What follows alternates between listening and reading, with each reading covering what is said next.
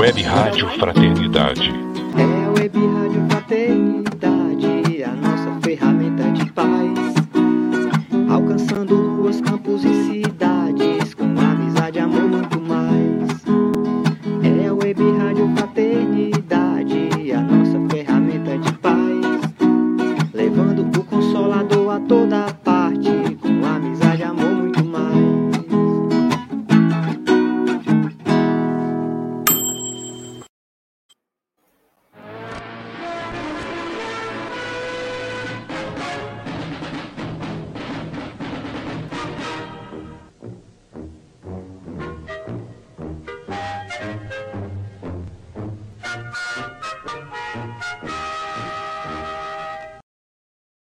Olá, amigos internautas espalhados pelo Brasil e pelo mundo. A gente está começando aqui na nossa emissora do bem, a Web Rádio Fraternidade, a edição número cento e trinta e cinco do Pinga Fogo, vinte e oito de novembro de dois mil e vinte e dois. É uma alegria. Hoje você não está vendo a Divina aqui, porque ela está com outro compromisso, mas estamos eu e o Jorge aqui fazendo mais uma edição do Pinga Fogo. Jorge, muito boa noite.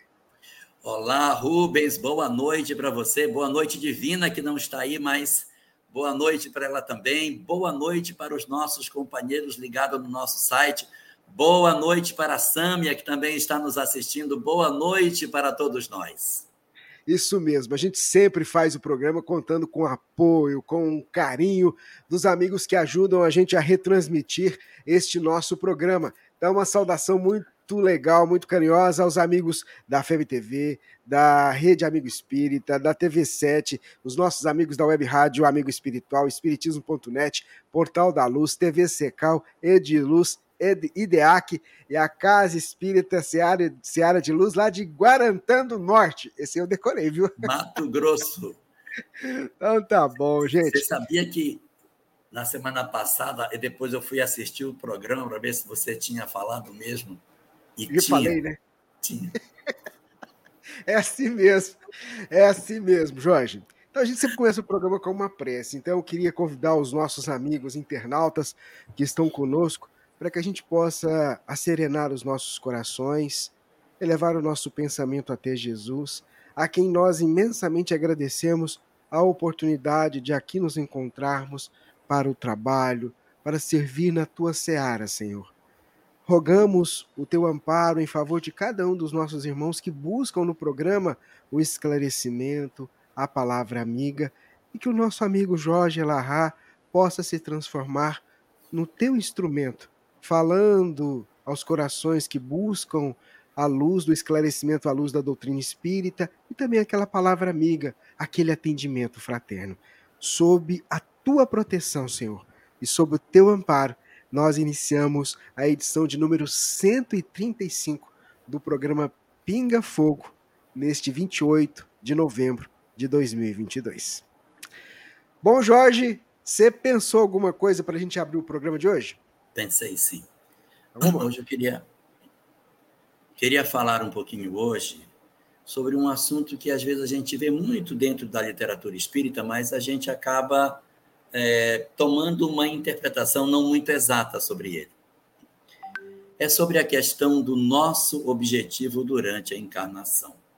É muito comum a gente, quando trabalha os conceitos da doutrina espírita, é, apresentarmos aquilo que seria a programação espiritual. Cada um de nós nasceria com um propósito durante a existência, e que esse propósito seria a razão pela qual nós reencarnamos.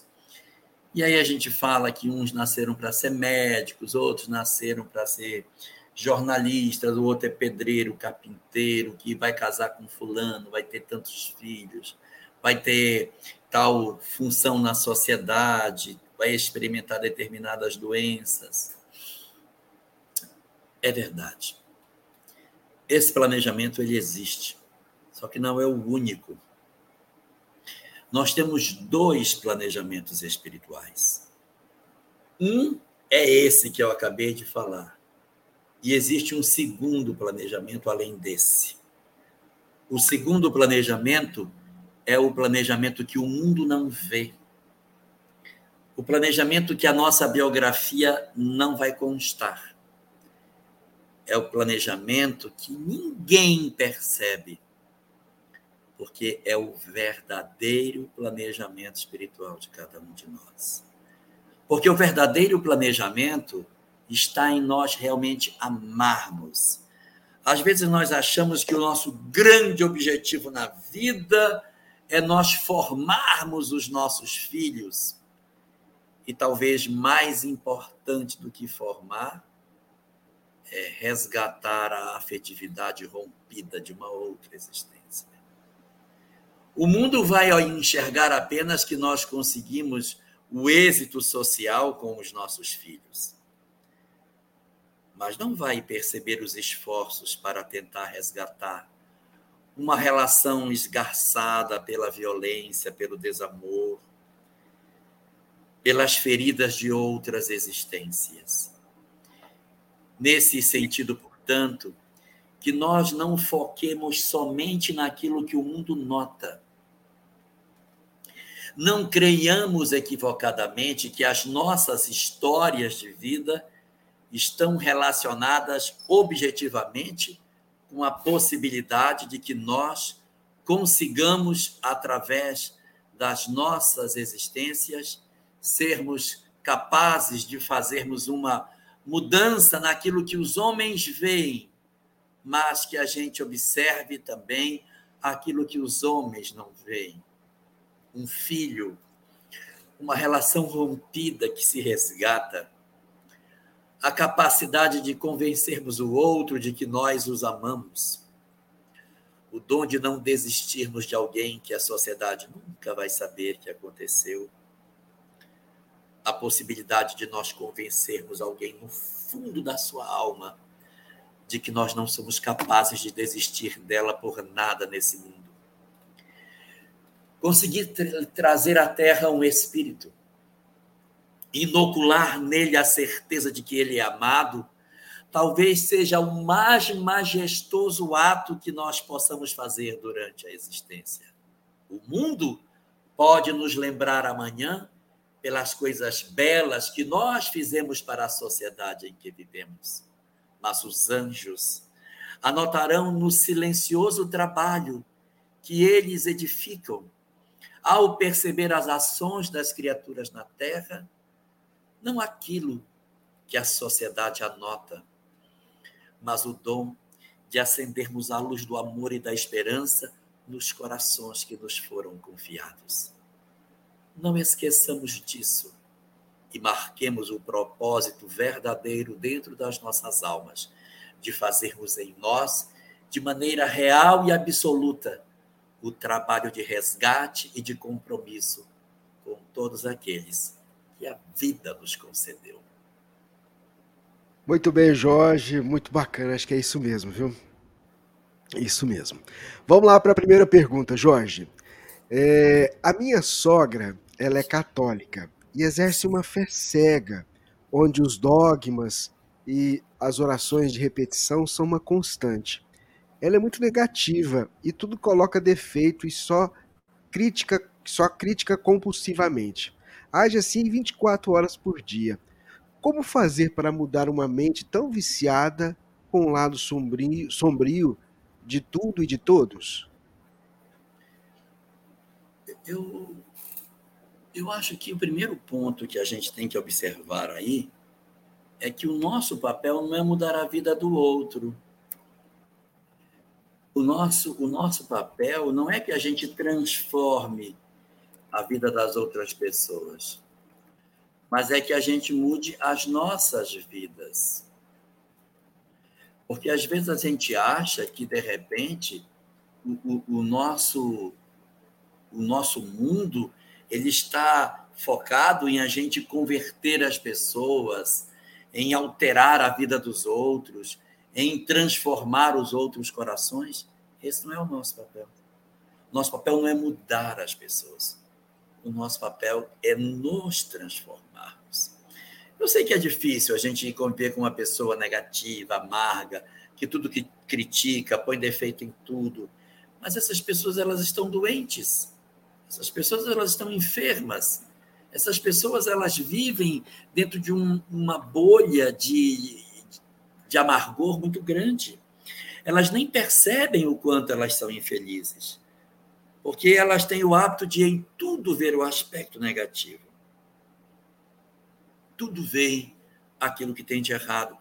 E, consequentemente, elas sofrem miseravelmente, porque elas não conseguem usufruir da vida a simpatia, ver o lado bom. Então, elas já estão condenadas por si próprias. E o nosso papel não é, em primeira mão, mudá-las. Tá, então o que a gente tem que fazer? Nós temos que nos prepararmos para a convivência com essas pessoas. E assim, é muito comum, quando você convive com uma pessoa que tem esse tipo de característica, a gente se afastar. Se afastar, dar uma resposta torta, deixar a pessoa isolada no canto, não... não partilhar momentos agradáveis. Não, deixa ela lá, ela vai reclamar mesmo, deixa ela lá, deixa ela ficar lá. Não chama, não. E a gente já vive até, de certa maneira, armado quando a gente convive com pessoas desse tipo. E a gente precisa se cuidar. Por quê? Porque pessoas com essa característica, elas infernam a gente. Porque elas nos vigiam, elas nos criticam o tempo todo. E se você não se preparar, ela acaba contaminando você. Então, ao invés de estar preocupado como é que vou mudar ela, é como a gente se protege para impedir que esse negativismo, que esse amargor, que essa, essa condição de vi, visão de mundo não nos perturbe, porque às vezes a gente acaba se contaminando. Não, ela vai falar, eu já vou dizer isso. Se ela disser isso, eu vou fazer, falar aquilo. Se ela... Então, a gente já, já vive a consequência disso. E eu conheço pessoas que, em função de conviverem com indivíduos que são assim, elas adoecem. Porque o tempo todo a pessoa está criticando. Então, está me olhando, está me olhando, está me vendo, está fazendo, está tá, tá me criticando, está tá me olhando. Tá... Então, é o tempo todo vigiando, não tem nada de positivo. Então, vamos ter que trabalhar a nossa individualidade, como é que a gente melhora. E aí, o que, é que a gente tem que fazer? Primeiro, não depender da aprovação dessas pessoas para viver as nossas vidas. Porque elas já vão criticar mesmo. Elas já vão dizer que está errado o que a gente faz. Elas já vão trazer uma visão muito negativa. Então, eu não posso esperar que essas pessoas entreguem o que elas não vão dar. Elas não serão capazes de entregar o que elas não têm para dar. Então, olha, mamãe, veja, não é bonito? Horrível. Você faz, você faz tudo muito feio. Olha, eu, eu fiz esse crochê, esse sapatinho, está torto. Você não faz nada que preste. Nem escolher tomate você sabe. Olha a comida que você fez, comida horrível. Sua irmã faz uma comida boa, você faz uma comida horrorosa. Você nem como é que teu marido não te largou. Então, quando você vive com pessoas que têm essa característica de vigilância e de crítica sistemática, nós temos que nos proteger. Como é que a gente se protege? Um, não depender da aprovação dessas pessoas para que a gente possa encontrar validação para aquilo que a gente faz. É gostoso você ter uma pessoa que lhe valida. Ah, eu fiz um concurso para ver se eu mudo de emprego. Não vai passar. Então, não espere da pessoa aquilo que ela não vai conseguir entregar. Como é que a gente compensa isso? Você tem que ter outros grupos de compensação. Você tem que ter um grupo de amigos que lhe entregue a validação que você precisa. Eu preciso ter um grupo de pessoas que, eu, que se alegrem com as minhas alegrias. E que se entristeçam com as minhas tristezas, e não ao contrário. Porque essas pessoas costumam se alegrar quando a gente está triste e se entristecer quando a gente está muito alegre. Então, para a gente não depender psicologicamente deles, a gente tem que ter um outro grupo para celebrar as nossas vitórias e para chorar as nossas tristezas. Grupo de amigos, grupo da Casa Espírita, grupo que a gente faz o mesmo esporte, o grupo da academia, o grupo sei lá do quê, um grupo qualquer, o grupo de ciclismo, o grupo que, que tem os mesmos ideais, que pensa semelhante, que celebra com a gente. e não esperar que as pessoas que pensam de maneira tão distinta possam nos fazer. Então, o ponto número um é não esperar aquilo que o outro não possa dar. Procure um grupo de apoio para você fazer isso. O segundo ponto, que também é essencial com relação a isso, é não guardar mágoa das coisas que a pessoa diz. Nossa, olha o que tua mãe me disse. Não acredita que a tua mãe falou tal coisa. Que absurdo. Porque você vai se armazenando mágoas, vai armazenando aborrecimentos e pode acontecer de você um dia explodir, o que não vai ser bom. Então, como a gente faz? Ponto número dois, a gente olha para a pessoa e diz, sabe por que ela é assim? Porque não recebeu amor, porque não teve a capacidade de ninguém que lhe amasse. Viveu num ambiente hostil, um ambiente em que havia agressão, secura, desamor, e replica porque é uma pessoa infeliz. Então, o que a gente faz? A gente olha para essa pessoa como quem olha para uma pessoa que precisa de ajuda. Então, quando a pessoa diz, a gente não... Olha o que ela falou. Ela, ela é uma pessoa que precisa de ajuda. Não, não pode pensar assim, não. Só que para você poder fazer isso, você tem que estar bem. Se você estiver irritado, você, não, você não pode dizer isso aí, não. O que você está falando está errado. A gente carrega na tinta. Então, a gente tem que estar bem para que a gente possa fazer um trabalho melhor. Então, isso é muito importante. Ponto número três. Como você falou que é a sua sogra, eu diria que você proteja a sua esposa. Que você está enxergando que ela faz com você, mas ela faz com ela também. Proteja, elogie sua mulher, celebre a vida com ela, diga que ela faz as coisas bem feitas, que ela vai dizer que faz mal feito. Aí você diz que ela, nossa, está uma delícia isso que você fez. Nossa, você cozinha muito bem. Nossa, você está linda. Nossa, essa roupa ficou maravilhosa em você. Meu Deus, como você está mais bonita hoje. Para mostrar que existe, sim, a possibilidade de se viver feliz com as pessoas. Ensine a ela como se deve conviver com o outro, sem agressão, sem tanta medição de vida. Mas mostrar que a gente pode viver com leveza. Mesmo vivendo sendo nós imperfeitos, saber viver com a imperfeição dos outros.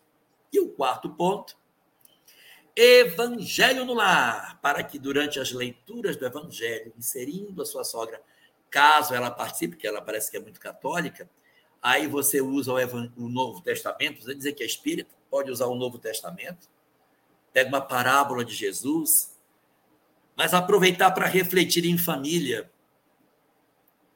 Se ela for muito arredia ao espiritismo, como você diz que ela é muito agarrada no catolicismo, então você diz que é um momento de leitura, de reflexão em casa.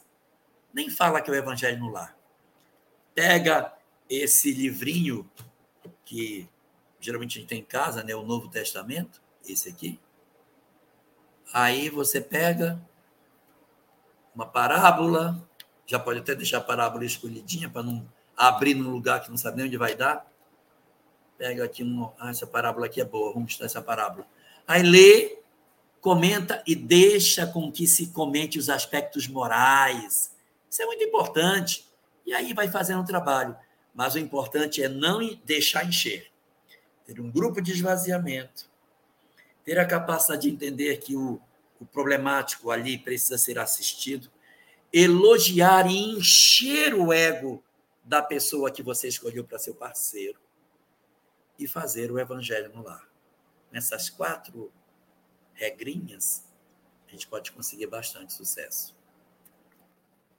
Muito bem, Jorge Elarrat. É um trabalho muito bom, né? De evangelização para a gente e para aquele que está ali conosco, tendo essa experiência. E Deus, e Deus é, coloca as pessoas certas nos lugares certos.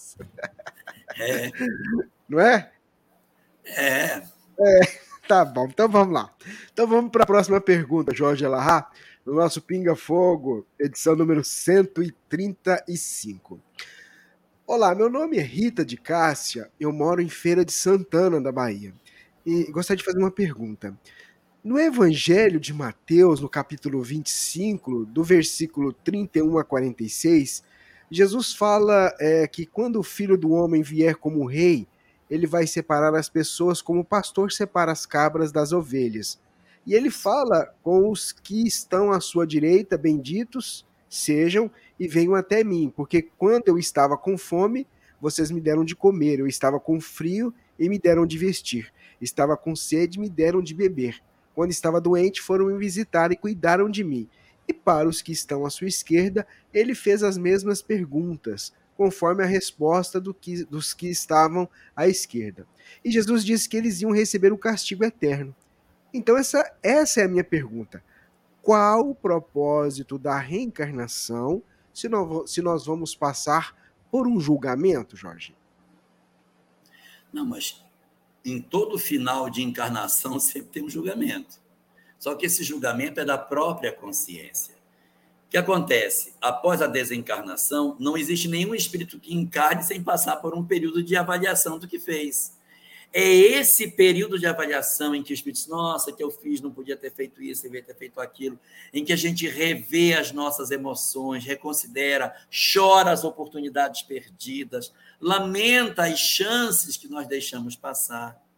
É que o espírito se reconsidera, se refaz emocionalmente para a próxima etapa reencarnatória que ele vai ter, na qual ele vai ter a possibilidade de fazer agora de maneira correta aquilo que ele não cometeu da primeira vez, corrigir os erros. Muito bem.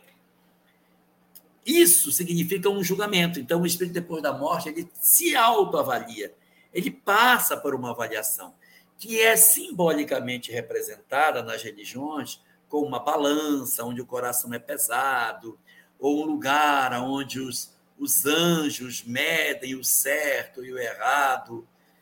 Então, é essa capacidade que a gente tem de se autoavaliar que está representada nessa fala de Jesus. Então, quando chegar no final da existência, vai ser feita uma avaliação. O que tu fizeste da vida que eu te dei? Você amou as pessoas? Você cuidou de quem eu pedi para você cuidar? Você deu, deu comida a quem tinha fome? Deu água a quem tinha sede? Vestiu os nus? Visitou os doentes? Visitou quem estava preso? Não é nessa literalidade, mas você cuidou do outro. Você foi preocupado com o semelhante? Ou você viveu só para você? É essa avaliação que vai fazer separar os espíritos que irão para um local melhor daqueles que irão para um local pior. Essa avaliação acontece em todas as nossas existências e faz parte do mecanismo da própria reencarnação.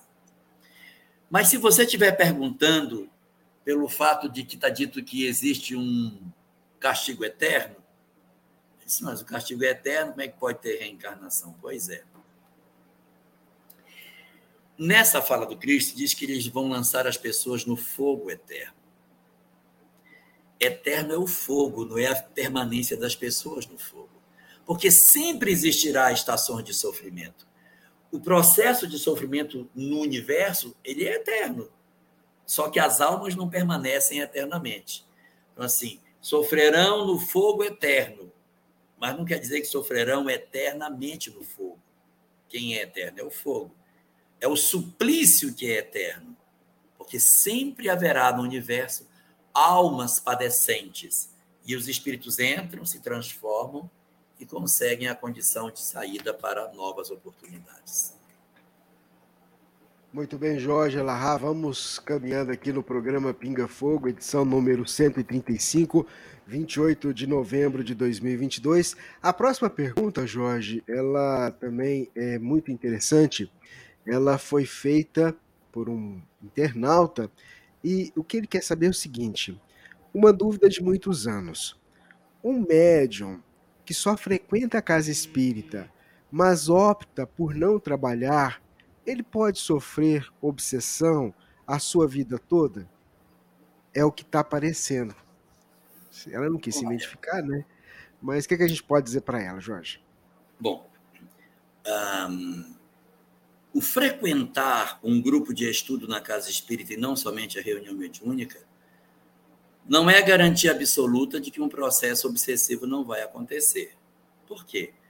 Porque eu posso participar de um grupo de estudo, ser um assíduo frequentador da casa espírita e, ao mesmo tempo, sofrer um processo de perturbação espiritual. Mas, se eu só vou para a mediúnica, não estudo, não faço minhas reflexões, eu não participo de nenhum grupo reflexivo sobre a minha conduta, se eu não me integro com os outros, eu apenas vou, dou a minha comunicação e vou embora, eu estou muito, muito, muito, muito mais propenso a um processo de perturbação. Porque se aquele que estuda, que está junto com um grupo, que está caminhando junto com os companheiros, que está o tempo todo se analisando, é passível de perturbação, embora numa probabilidade bem menor, que dirá a brasa que se afastou do braseiro e que quer manter-se acesa sozinha na escuridão? Quando a brasa é retirada do braseiro, a tendência dela é ir perdendo força até apagar. É preciso que estejamos juntos para que um aqueça o outro. A gente lê, a gente estuda, a gente analisa. Um coloca uma coisa, outro coloca outra. A gente repensa, reanalisa as ideias e a gente se reconstrói. Quantas vezes, meu Deus, depois de um estudo em que algumas coisas são ditas, como eu mudo a minha vida, como eu, como eu repenso o que eu ia fazer, as decisões que eu ia tomar. Meu Deus, eu digo para vocês do fundo do meu coração, como me tem sido útil na doutrina espírita os estudos. Ah, mas você já sabe da reencarnação, vai estudar para quê? Não é para saber, é para sentir.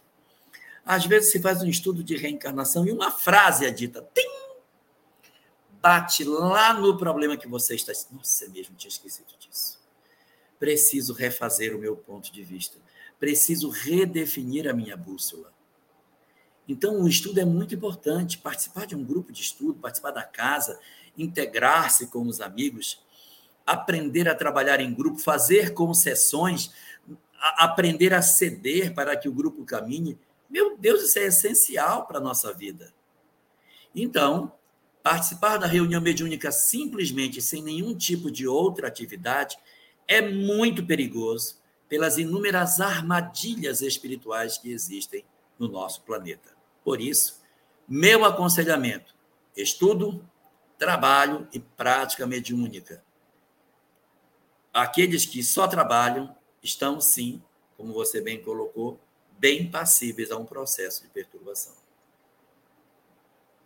Muito bem, ouvinte, internauta, este é o nosso Pinga Fogo, programa de número cento e trinta e cinco, toda segunda-feira, vinte e uma horas e trinta e cinco minutos. E a gente vai para a próxima pergunta, Jorge, deixa eu pegar ela aqui. A próxima pergunta também, muito interessante, foi feita pela nossa internauta Sônia Novaes. Jorge, poderia explicar sobre a expulsão dos espíritos maus que foram mandados para os corpos dos porcos? É aquela passagem bíblica, né, Jorge? Sei. Essa é uma passagem que existe nos evangelhos em que Jesus teria curado um homem que era endemoninhado. E essa passagem ela aparece tanto no evangelho de Mateus, de Marcos e de Lucas. Tem passagens em que ela aparece dizendo que o endemoninhado ele era gadareno, ou seja, da cidade de Gadara. Outras oportunidades aparecem como sendo gerazeno, da cidade de Gerasa. Sei lá, são dois, um em Gadara ou em Gerasa. Não dá para saber ao certo é, se foi em Gedara, em Gadara, ou se foi em Gerasa que isso aconteceu. Mas as narrativas dos evangelistas falam desses dois pontos. Só que, se você perceber, a narrativa diz que, ao final, essa legião de porcos ela se joga no mar. Então, existe, no finalzinho dessa, dessa passagem, Essa, essa questão falando que, que eles teriam sido jogados no mar. E isso causa estranheza. Por quê? Porque a cidade de Gadara ela fica distante do mar. Ela fica... Gadara fica a cinquenta... Uh, Gadara fica a doze quilômetros do mar. e Gerasa fica mais distante, fica a cinquenta. Então, você tem uma cidade a cinquenta quilômetros e outra a doze quilômetros. De todo jeito, é longe. Como que os porcos vão sair correndo e se jogar no mar? Eles vão correr cinquenta quilômetros, vão se jogar no mar? Vão correr doze quilômetros, vão se jogar no mar? Então, tem alguma coisa esquisita. Essa passagem ela tem su- su- suscitado uma série de reflexões dos estudiosos sobre ela. E eles, mais recentemente, têm trazido a informação de que existia uma legião romana que atuava naquela região ali da Galileia. As regiões, as legiões romanas, elas tinham um local de, de atuação. Então, algumas atuavam no Ponto, na Bitínia, na, ali na, na Espanha, outros na região da Galileia, outros na Samaria, e tinha uma que atuava ali na Palestina, especificamente, que era a décima legião romana. Essa legião ela era chamada de Legião Fretensis, era o nome dela. E ela tinha como símbolo um javali. O javali era o símbolo da, da, da legião romana que fazia o policiamento naquela região. Existem narrativas históricas que dizem que, numa das tentativas de rebelião da, da Galileia, houve um levante na cidade de Guedara. E os romanos, então, esmagaram a rebelião, mataram os rebeldes, e alguns deles fugiram e se esconderam na cidade que era mais próxima do mar, Gadara. Fugiram de Gerasa e se esconderam em Gadara. Quando os romanos descobriram que os remanescentes da rebelião estavam em Gadara, eles marcharam para Gadara atrás dos rebeldes. Acharam esses homens e os arrastaram pela estrada até o mar, doze quilômetros, e os jogaram lá de cima. Os romanos jogaram os judeus no mar. Que romanos? Os soldados romanos. Que soldados? Os soldados da, da Legião Fretensis. Qual era o símbolo? O javali. Os javalis jogaram os judeus no mar. Então, há alguns estudiosos que dizem que existe nessa passagem uma mescla de uma história real, a qual Jesus teria curado o endemoninhado gadareno, e que eles teriam associado à história da perda dos seus correligionários lançados no mar, escrevendo no texto que o Senhor vai destruir os romanos, vai jogar o javali no mar. Por isso que a, a vara de porcos teria sido lançada ao mar. Porque é importante observar que judeus não criam porcos. Como é que acharam uma vara de porcos dentro da Galileia? Não tem.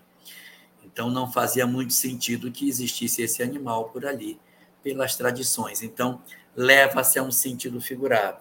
Como existe essa imagem do javali e o lançamento dos rebeldes no mar, há estudiosos que consideram que essa seja a razão pela qual esta passagem está contida nos evangelhos. Muito bem, Jorge Elarrat, ouvintes, internautas, a gente saudou no início do programa o pessoal que nos acompanha aqui na retransmissão, mas tem o pessoal que está ligadinho aqui acompanhando a Web Rádio Fraternidade, então o nosso carinho para você que sintoniza a nossa emissora do bem e está ouvindo esse nosso Pinga Fogo, edição número cento e trinta e cinco, vinte e oito de novembro. Ô Jorge, a próxima pergunta é da Shirley, de Itabira, Minas Gerais. Itabira do Mato Dentro? Não, Minas Gerais. Itabira, aqui em Minas Gerais. É. Shirley, Itabira de Minas Gerais. Ô Jorge, na parábola do filho pródigo, existe uma possibilidade de olhar para o filho mais velho sem o achar egoísta? Dá para entender o lado dele sem julgá-lo? Que dá, dá, né? Mas a, a parábola foi contada em que contexto? Você tem que ler os dois primeiros versículos do capítulo quinze de Lucas. Nesses dois primeiros versículos, você vai entender o cenário no qual a parábola foi contada, em que ele diz que Jesus estava em companhia dos publicanos, e aí aparecem os sacerdotes e dizem: esse não pode vir da parte de Deus, porque come com os publicanos. Jesus, então, propôs a parábola. O que Jesus quis fazer? Ele botou o dono da, o dono da propriedade tendo dois filhos. Um é o publicano, outro é o sacerdote. O que Jesus quis mostrar: vocês são irmãos. E esse que você considera errado realmente fez muita bobagem, mas ele foi e voltou.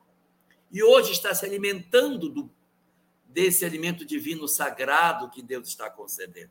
Mas você que vive com Deus e que nunca saiu para viver uma experiência longe de Deus, vive ali debaixo de Deus sem ter entrado na casa dele, você ainda não se iluminou espiritualmente. Então, você ainda não conseguiu transformar a sua vida. A ideia é representar no filho pródigo o publicano, o errado, e no filho mais velho o sacerdote, que vive perto do pai, mas não consegue entender o pai. Aí você diz: dá para vê-lo sem egoísmo? Dá. Vê-lo como sendo aquele que, poxa, nunca fez nada errado e que o pai não deu nada a ele. Mas ele nunca se importou quando o irmão saiu de casa. Ele não recebeu o irmão quando chegou. Ele só aparece na parábola depois que a festa acontece e ele sequer entra na casa para saber. Ele pergunta um dos servos: o que está acontecendo lá dentro? E ainda contesta ao pai, dizendo: eu sempre cumpri teus mandamentos, mas vindo esse teu filho, que gastou o teu dinheiro com meretrizes, e o pai diz: esse teu irmão, devolve para ele como sendo o irmão dele.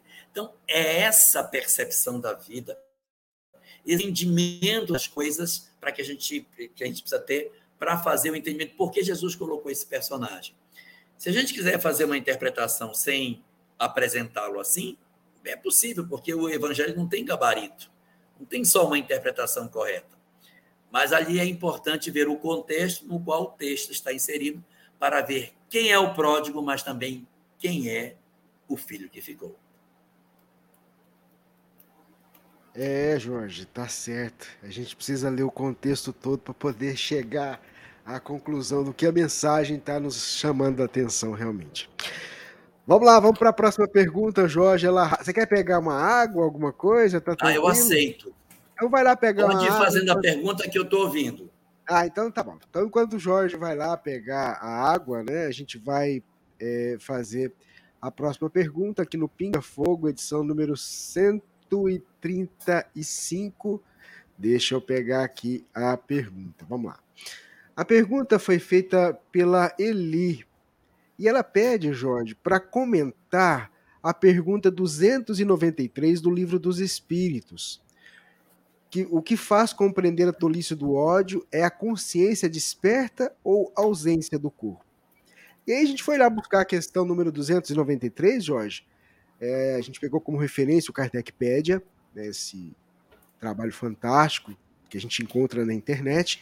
E a pergunta está lá, ó.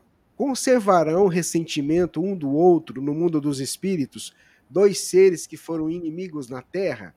Os espíritos respondem que não. Compreenderão que era estúpido o ódio que se votam mutuamente e pueril o motivo que os inspira. Apenas os tem espíritos... Mas. Hã? É, é. Mas tem um mas no final da, da resposta. É, então. Continue. Então, aí ele diz assim, ó, apenas os espíritos imperfeitos conservam uma espécie de animosidade, enquanto Sim. se não purificam. Se foi unicamente o interesse material, o que os inimizou, nisso não pensarão mais, por pouco desmaterializados que estejam. Não havendo entre eles antipatia e tendo deixado de existir a causa de suas desavenças, aproximam-se uns dos outros com prazer. Sucede como entre dois colegiais que, chegando à idade da razão, reconhecem a puerilidade de suas dissensões infantis e deixam de se malquerer. Jorge? Pois é. Eu também, quando li essa questão, disse, mas não é possível? Porque ela disse, não, depois da morte desaparece toda a diferença que exista entre os espíritos. Puxa, mas isso não, não é o que a gente tem visto? Mas aí, quando chega na parte final da resposta, diz, mas os espíritos imperfeitos, aqueles que ainda possuem uma certa materialidade, esses continuam mantendo a sua animosidade.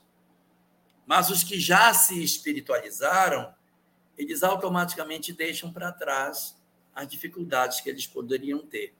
Por quê? Porque o choque da vida após a morte, ele é muito grande, muito grande. O espírito, quando ele se defronta com a realidade mortal, quando ele se vê, principalmente quando ele não tinha uma leitura de vida espiritual, meu Deus, isso tudo existe, meu Deus, eu estou vivo. Tudo que ele via fica pequenininho. Então, por isso que muitas vezes a transição para o mundo espiritual pode promover nos espíritos grandes mudanças.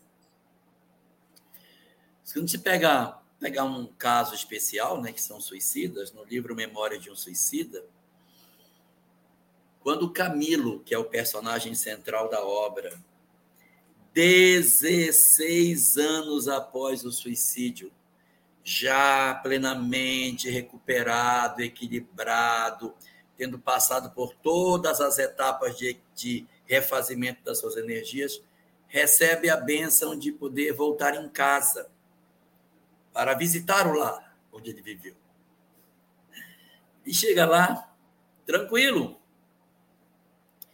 Quando ele entra na casa e ele lembra do suicídio, ele se desestrutura. Embora ele tenha tido toda uma, uma preparação, ele se desestrutura, chora, chora, chora, porque lembra das oportunidades que ele perdeu, dos equívocos que ele cometeu quando ele, tem, ele fez o suicídio. Então, a, a realidade imortal, ela é muito forte.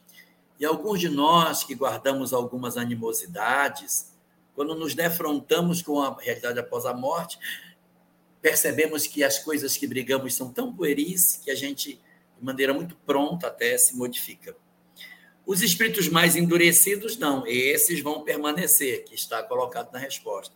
Agora, como é uma, uma questão assim que acontece com muita frequência nos espíritos, o impacto da, da vida imortal, muitos de nós, quando nos defrontamos com a realidade, dizemos, meu Deus, eu não, não, não quero ter ódio de ninguém, não quero, meu Deus, não, longe de mim isso, e procuro me reconciliar porque vejo que eu estava profundamente equivocado sobre tantas coisas. E isso, de certa maneira, pode ajudar a gente a entender a questão duzentos e noventa e três. Muito bem, Jorge Elarrat, ouvintes, internautas, acompanhando o nosso Pinga Fogo, edição número cento e trinta e cinco, vinte e oito de novembro de dois mil e vinte e dois. Vamos lá para a próxima, para a próxima pergunta que a gente tem aqui também. Ela foi feita, Jorge, vê se você consegue é, falar a partir das referências que ela trouxe. A de Nalva. Jorge, você pode nos falar sobre as passagens de Mateus, capítulo quinze, versículo trinta e quatro a trinta e seis, Lucas, capítulo doze, versículo quarenta e nove e cinquenta e três, o Evangelho Segundo o Espiritismo, capítulo vinte e três, que fala, não vim trazer a paz, mas a divisão. Por que que no Evangelho Segundo o Espiritismo, quando Kardec codificou a doutrina espírita, ele usou os termos santo e são, para citar o Evangelho dos Espíritos que viveram com Jesus e escreveram sobre a passagem dele aqui? São duas coisas diferentes, né? Uhum. É, acho Uma que é isso é. São duas perguntas diferentes. Uma é sobre esse não vim trazer a paz, mas a espada, e o outro é a presença de santo e são. Uhum. Vamos lá. Bom, sobre essa questão da passagem de que eu não vim trazer a paz, mas a espada, é lógico que a gente só pode entender as palavras de Jesus olhando o contexto do que ele falava. Não existe em nenhum lugar da fala do Cristo uma proposta de violência. Você pode procurar. Ele sempre propõe o amor, a fraternidade, o perdão, a renúncia, é, a, a reconciliação. Não existe na pregação de Jesus vamos confrontar, vamos agredir, vamos para cima. Não tem isso. A fala do Cristo é toda uma fala de concórdia. Então, quando esta frase ela é inserida, ela precisa ser trazida dentro do contexto daquilo que Jesus falava. É tônica de Jesus falar que tem que agredir? Não, não é. Então, beleza, isso é importante para que a gente possa fazer uma apreciação mais exata de suas palavras. E a gente vai entender que o uso dessa expressão que eu vim trazer a paz, não vim trazer a paz, mas a espada, ela é levada no sentido que se utiliza muito como figurado, no sentido da guerra íntima, da luta interior.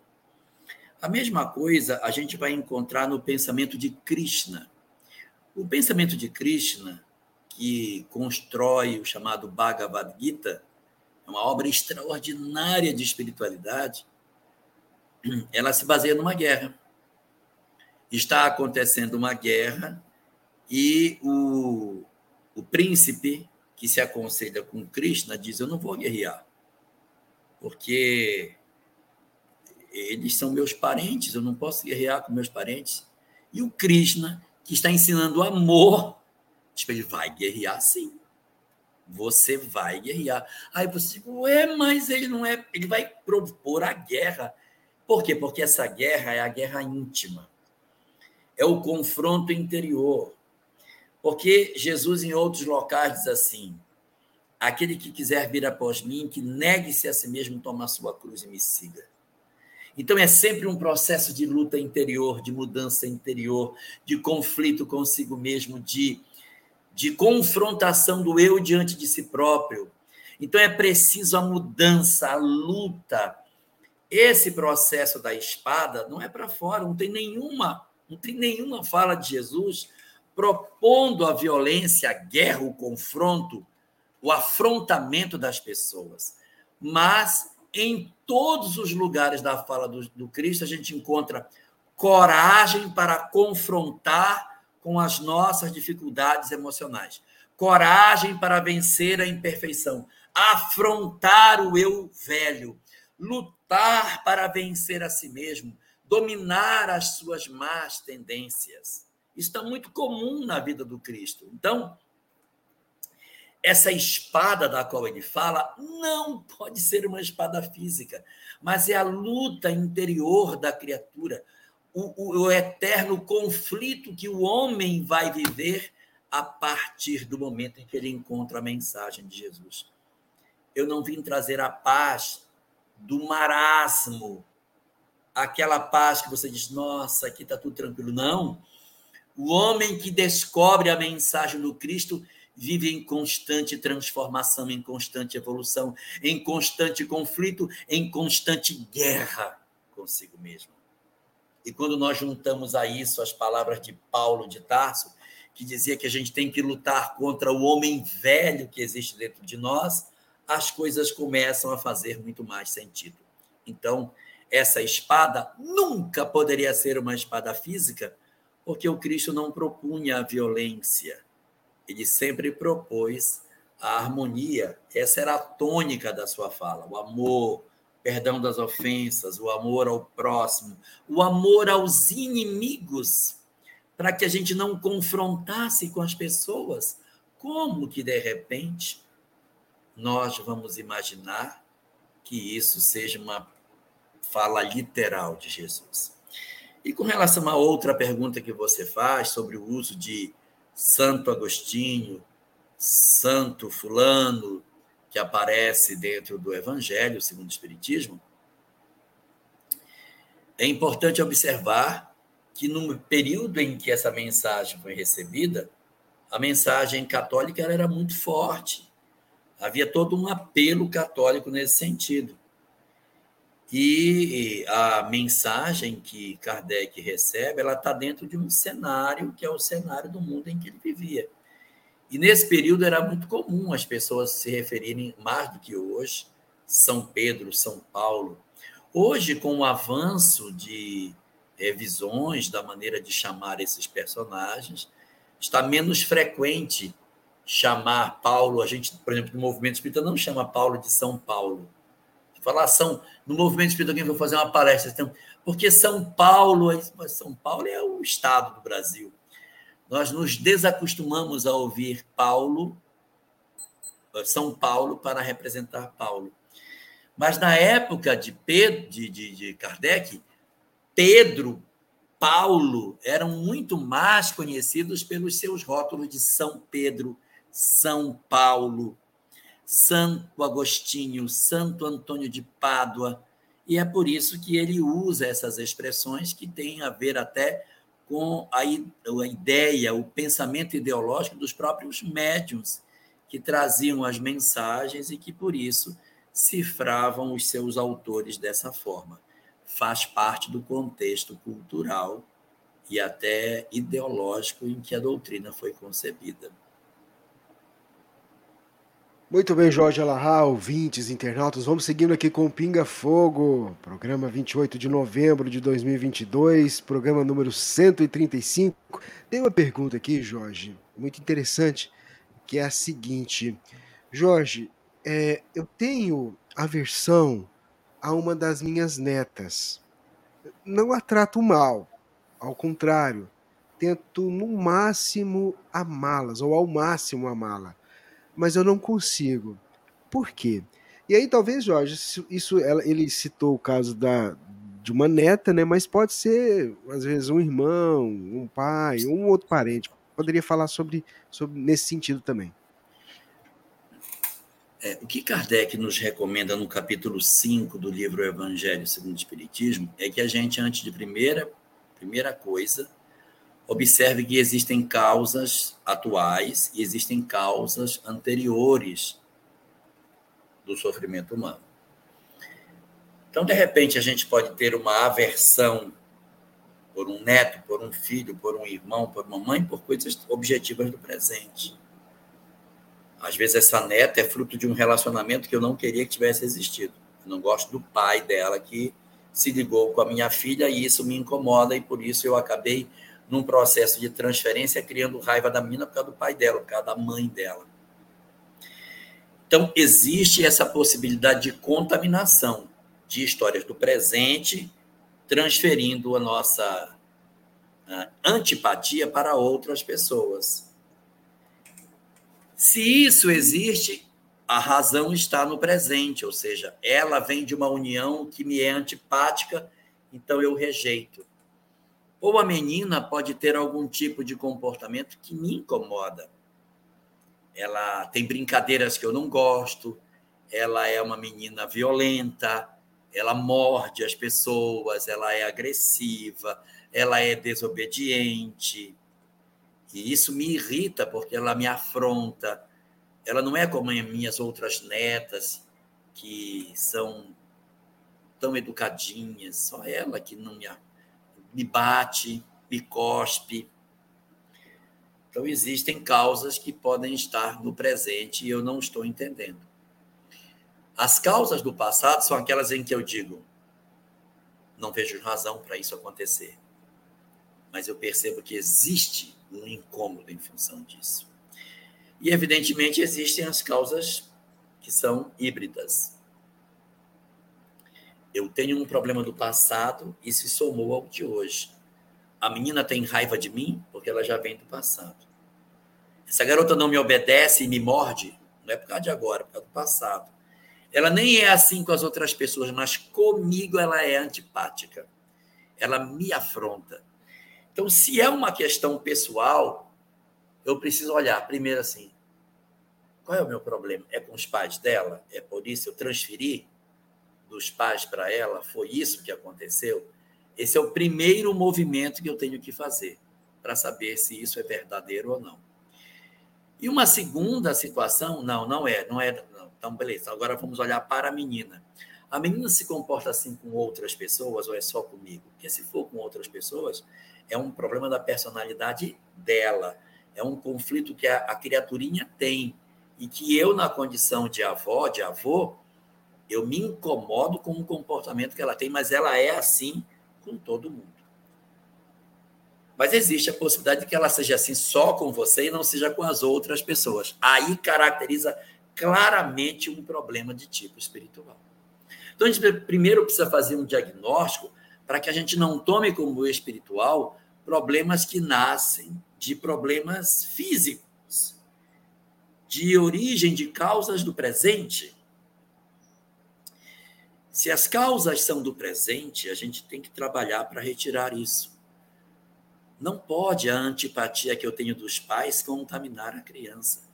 Eu preciso aprender a vê-la como a pessoa que ela é e não deixar com que a antipatia que eu tenho dos outros se irradie na direção de quem não tem, em princípio, culpa alguma. Se a menina tem um comportamento arredio, agressivo com todos, inclusive comigo, talvez esteja faltando afeto. Às vezes, não é sempre, é claro, mas às vezes, crianças rebeldes e agressivas vivem em ambientes violentos, sem amor, e elas reagem à violência que sofrem sendo agressivas também. Não é sempre. Às vezes, você tem crianças que vivem em lares amorosos e que elas são agressivas também.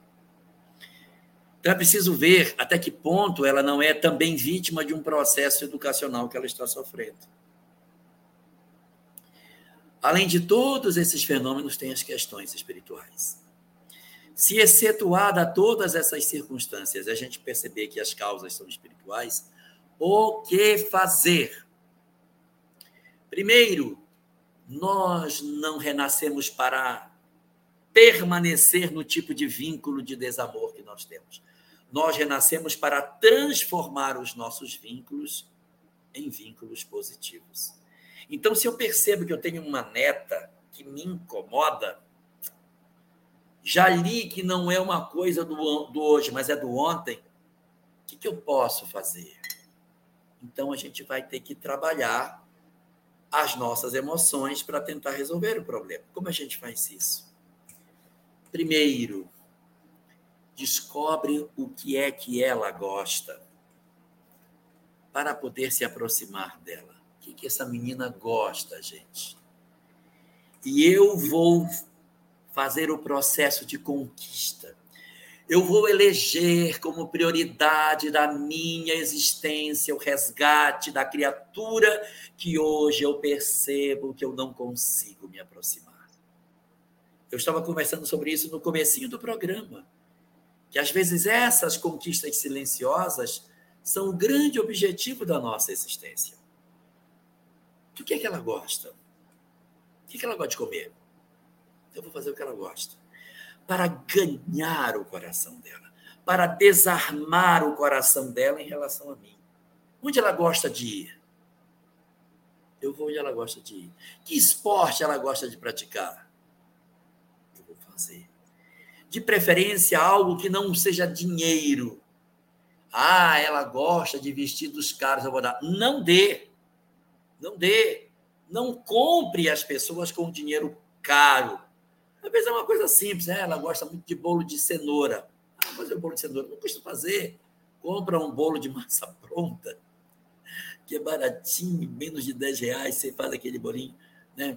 Ou então chama aí a Beth Teles aí de Uberlândia para ajudar a fazer bolo, que ela faz bolo muito bem, fazer um bolo de cenoura. Mas, assim, coisas que são baratinhas, que você não está comprando a pessoa, fazer isso. Oferecer pequeninos sinais de afeto.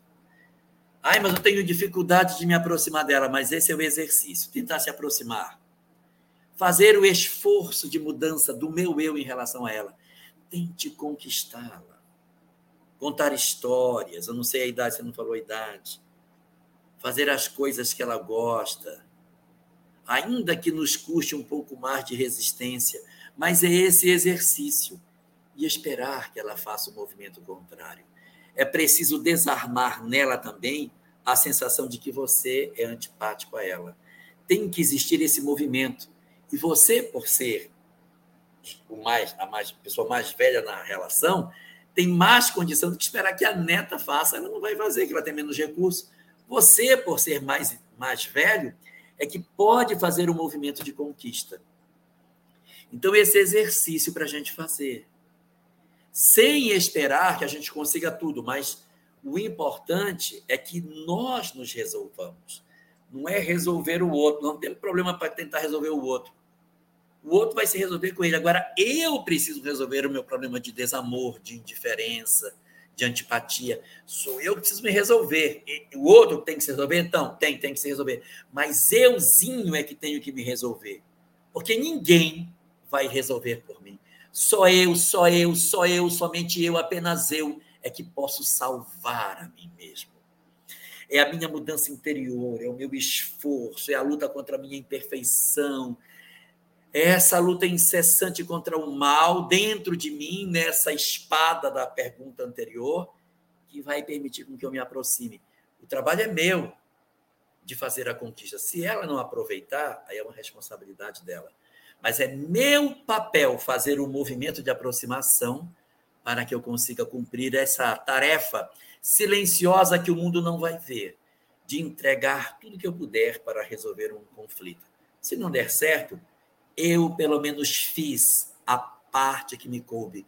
Eu não virei de costas para aquilo que a vida me pediu para realizar. Muito bem, Jorge. Ouvintes, internautas que estão conosco acompanhando o Pinga Fogo, edição número cento e trinta e cinco. Ô Jorge, a próxima pergunta tem uma referência também no Livro dos Espíritos. A referência é a questão número vinte e seis. A Leninha, ela quer saber o seguinte... Gostaria, se possível, que explicasse a questão vinte e seis do Livro dos Espíritos. Como pode existir matéria sem espírito? Alguém pode existir sem espírito? Aí a gente foi lá e traz a pergunta que é a seguinte, ó. Poder-se-á conceber o espírito sem a matéria e a matéria sem o espírito? Pode-se, é fora de dúvida, pelo pensamento. O que a gente pode extrair disso, Jorge? É porque pelo pensamento, dentro da minha cabeça, eu consigo imaginar o espírito sem matéria. Eu não consigo imaginar. Na minha cabeça, eu consigo pensar a centelha sem nenhuma matéria em volta dela. Só que a gente sabe que o espírito, ele é uma centelha que pensa. E todo pensamento, ele é como se fosse uma onda eletromagnética. Ela é uma corrente elétrica. Que pensa para lá, para cá, é uma corrente elétrica. E toda corrente elétrica cria em torno de si um campo eletromagnético. Não tem como. Isso é da lei. Toda corrente que varia gera um campo eletromagnético. E todo campo eletromagnético que varia gera uma corrente elétrica. Esse é o princípio da transmissão de sinal. Então, por que a televisão transmite? Que ela gera uma onda eletromagnética, uma corrente elétrica que varia, gera uma onda, do outro lado a onda se transforma em corrente elétrica e faz a comunicação. Então, se o espírito é uma corrente elétrica, ele tem que ter sempre um campo magnético em torno dele, que é o perispírito. Daí a gente vai ter sempre uma corrente com um campo em volta. Isso é fato. Isso é da, das leis do eletromagnetismo lá que a gente tem. Lei de Faraday, lei de... Lei de daqueles caras lá da, do estudo do eletromagnetismo, lei, das leis da física. Então, sempre você vai ter uma corrente com uma, um campo em volta. Então, o espírito estará sempre ligado a um perispírito. Ele pode até ser mais rarefeito, mas ele sempre vai existir. Sim, mas pelo meu pensamento eu consigo imaginar a corrente sem o, o campo magnético. No pensamento eu consigo, mas na prática... O espírito estará sempre envolto numa substância semimaterial ou, se estiver encarnado, numa substância material. Então, conceber o espírito sem matéria, pelo pensamento eu consigo. E conceber a matéria sem espírito, é possível? A gente sabe que os elétrons estão em constante movimento. E quem anima a matéria são princípios espirituais extremamente ainda primitivos. Veja a questão quinhentos e quarenta de O Livro dos Espíritos, que fala que a cada átomo que existe no universo, existe um princípio espiritual ainda muito primitivo que está aprendendo a lidar com a movimentação dos elétrons, do próton, do nêutron. E ali naquela, naquele microcosmos que ele administra, ele está se desenvolvendo para amanhã gerenciar uma molécula, depois uma molécula maior, depois uma estrutura orgânica, depois uma célula, depois um metazoário, depois um, um ser mais desenvolvido, até chegar a um ser consciente como nós. Meu Deus, que caminhada extraordinária o princípio espiritual vai fazer, saindo do átomo até o arcanjo, conforme diz a quinhentos e quarenta de O Livro dos Espíritos.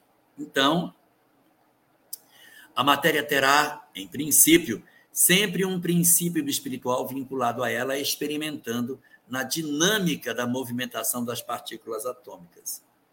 Mas pelo pensamento, eu consigo imaginar dentro da minha cabeça a matéria existindo sem um princípio espiritual experimentando através dela. Pelo pensamento dá, mas existe vida em toda parte, assim como em toda parte existe vida. Muito bem, seu Jorge Elarrat, ouvintes, internautas que estão conosco aqui acompanhando o Pinga Fogo, essa edição de número cento e trinta e cinco. Ô Jorge, a próxima pergunta que chega para a gente, ela é... a pessoa não se identifica, mas a proposta que ela apresenta para uma reflexão sua é a seguinte: estou empenhada no meu crescimento espiritual, focada na minha reforma íntima. O que, que eu devo trabalhar primeiro? A fé ou a humildade? Trabalhe aquilo que lhe dá mais problema. Se você tem mais problemas com a fé, essa é a virtude que você tem que procurar. Mas se o seu problema está na humildade, trabalhe a humildade primeiro. E como é que você vai saber qual é que tem que trabalhar primeiro? Veja o que mais se repete e aquilo que as pessoas mais reclamam de você. Talvez não seja a fé, talvez não seja a humildade. Preste atenção nas reclamações sobre você, que você é uma pessoa que procrastina as coisas, empurra com a barriga e não faz o que tem que fazer, que você é uma pessoa vaidosa, que você é uma pessoa preguiçosa, que você é uma pessoa egoísta. Descubra, preste atenção nas maiores reclamações de você, sobre você. E quais são as coisas? Nossa, estou de novo no mesmo problema, não é possível. Gastando de novo mais do que eu posso. Disciplina. Então, nós vamos nos disciplinar, nós vamos aprender, nós vamos nos observar, e aquilo que for a maior quantidade de sofrimento que a gente gera para nós próprios, para os outros, e aquilo que os outros mais reclamam de nós, vão ser as nossas virtudes primeiras a trabalhar. Vai depender de cada indivíduo. Muito bem, não é fácil, hein? É trabalho hercúleo. Ô Jorge, a próxima pergunta é, é a seguinte... O que, o que, que são duendes e gnomos? São espíritos? Olha, é, essas nomenclaturas, elas não são nomenclaturas espíritas.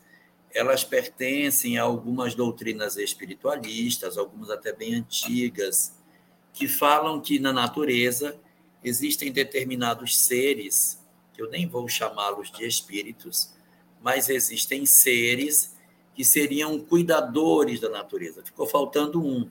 São duendes, gnomos e fadas. Faltou o terceiro. Então, esses elementais, como eles são chamados, eles seriam entendidos por essas leituras. É muito típico lá do pessoal da Europa, ali daquela região da Inglaterra. Existem raízes de pensamento da existência desses seres que tomam conta da natureza. Esses pensamentos eles foram sendo cada vez mais restritos à medida que o cristianismo, com a ideia de um Deus único, foi dominando, então foi espantando para longe esses pensamentos que eram muito típicos dos povos pagãos.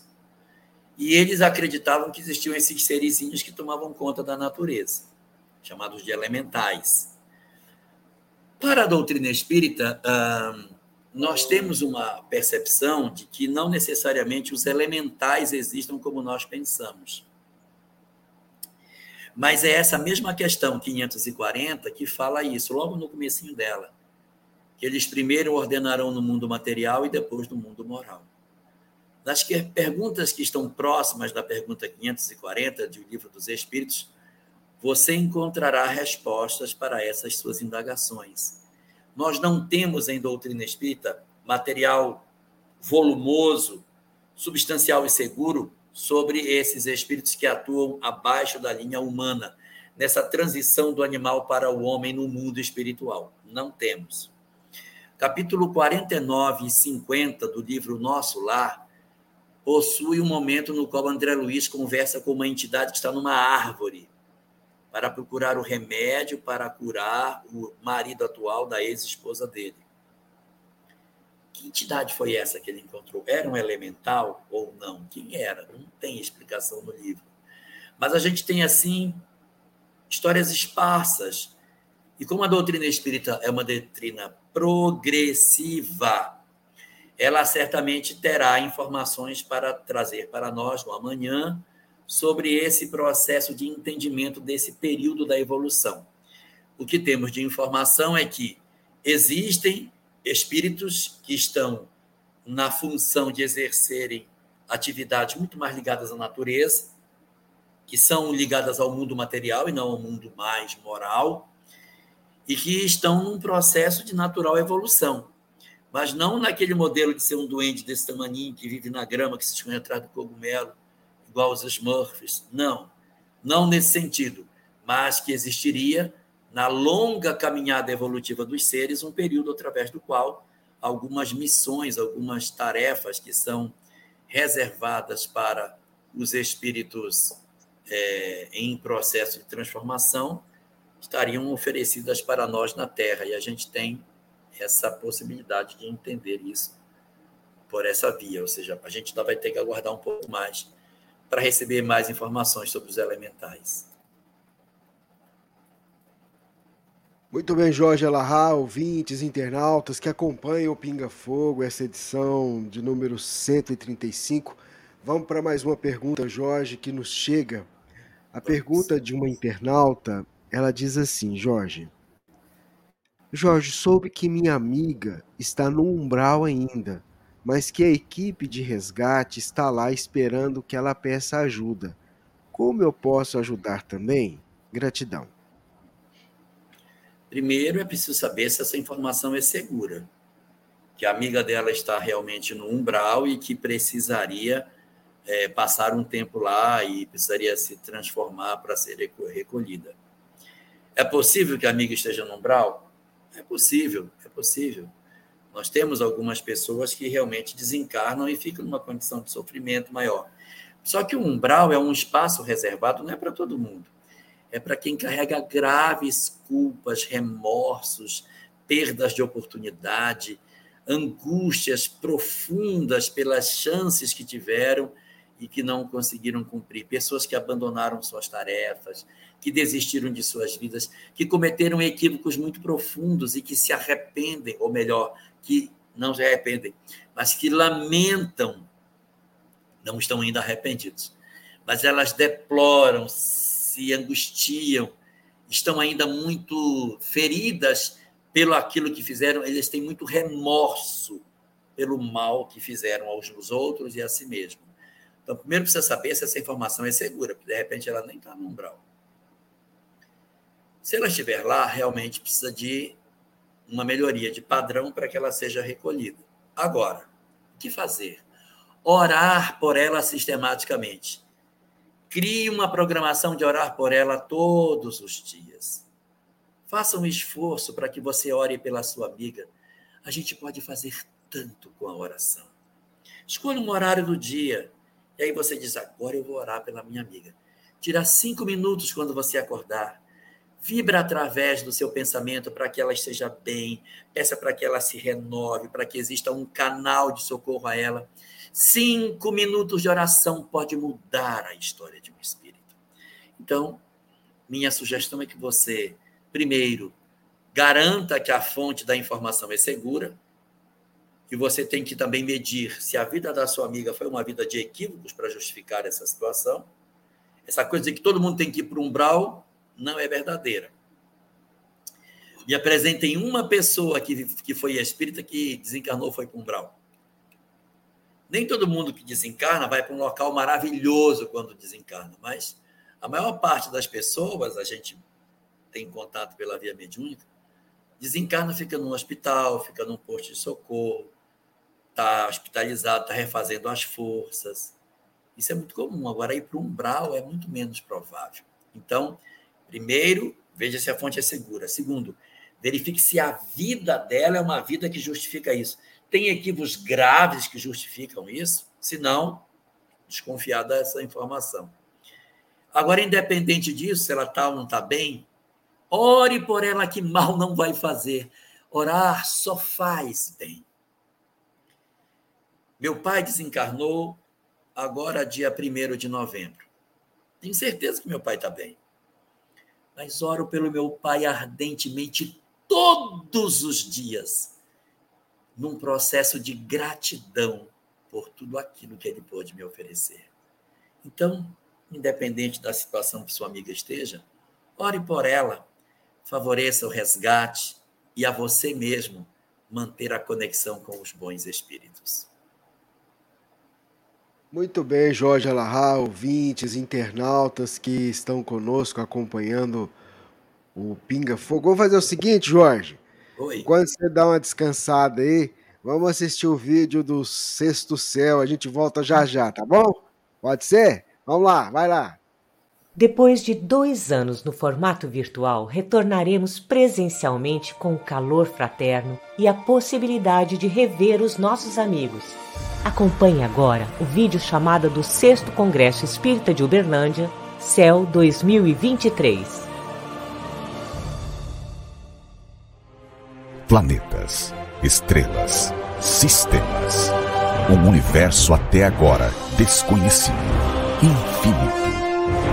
Nele temos o planeta Terra, uma das moradas do Pai. Moisés trouxe a primeira revelação. Em seguida, amadurecido, o planeta Terra recebe a visita de seu governador, Jesus Cristo. Enviado de Deus, dá cumprimento às profecias. Na segunda revelação, Jesus exemplifica o amor. Convida os povos à renovação a partir da lei. Amar a Deus sobre todas as coisas e ao próximo como a si mesmo. Fazer ao outro aquilo que deseja para si. Mas ele, Jesus, não disse tudo. Se me amais, guardai os meus mandamentos. E eu rogarei a meu Pai, e ele vos enviará outro Consolador, a fim de que fique eternamente convosco. O Espírito de verdade, que o mundo não pode receber porque não o vê e absolutamente não o conhece. Mas quanto a vós, conhecê-lo-eis porque ficará convosco e estará em vós. Porém, o Consolador, que é o Espírito Santo, que meu Pai enviará em meu nome, vos ensinará todas as coisas e vos fará recordar tudo o que vos tenho dito. O Consolador veio esclarecer o mundo.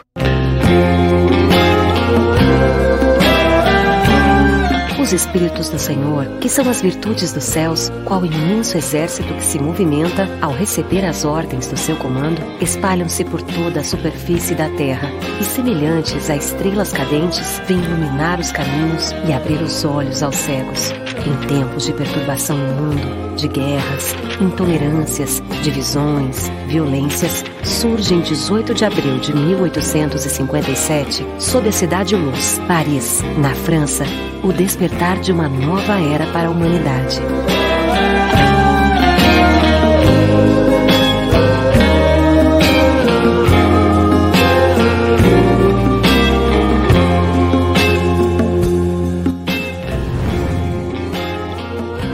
Sexto Congresso Espírita de Uberlândia. O Consolador prometido por Jesus. Dias vinte, vinte e um e vinte e dois de janeiro de dois mil e vinte e três. Um novo local para maior conexão com Deus. Espaço de evento Palácio de Cristal. em meio à natureza, o retrato de uma colônia espiritual aqui na Terra, como Nosso Lar, Morada Nova e outras colônias espirituais, para aproveitarmos os três dias de aprendizado e convivência com Jesus. Um evento para a família, com espaço para jovens e crianças. Nunca temais. Eu seguirei convosco e vos aguardarei por todo o sempre. Sexto Congresso Espírita de Uberlândia, o Consolador prometido por Jesus. Aguardamos você. Realização Web Rádio Fraternidade.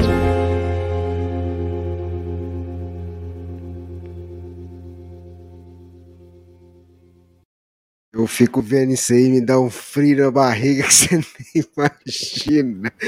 Olha só, vamos ter a Ana Tereza Camasmi, vamos ter a Denise Lino, a Eulália Bueno, Geraldo Campetti, a Irvênia Prada, o Jorge Elarrat, José Carlos De Luca, Haroldo Dutra Dias, Oceano Vieira de Mello, Joselma Coelho, Rossando Klingen, Sami Awada, Simão Pedro, Vitor Hugo Menino, Tine Vanessa, Moacir Camargo, Cacá Rezende e Andréia Bien.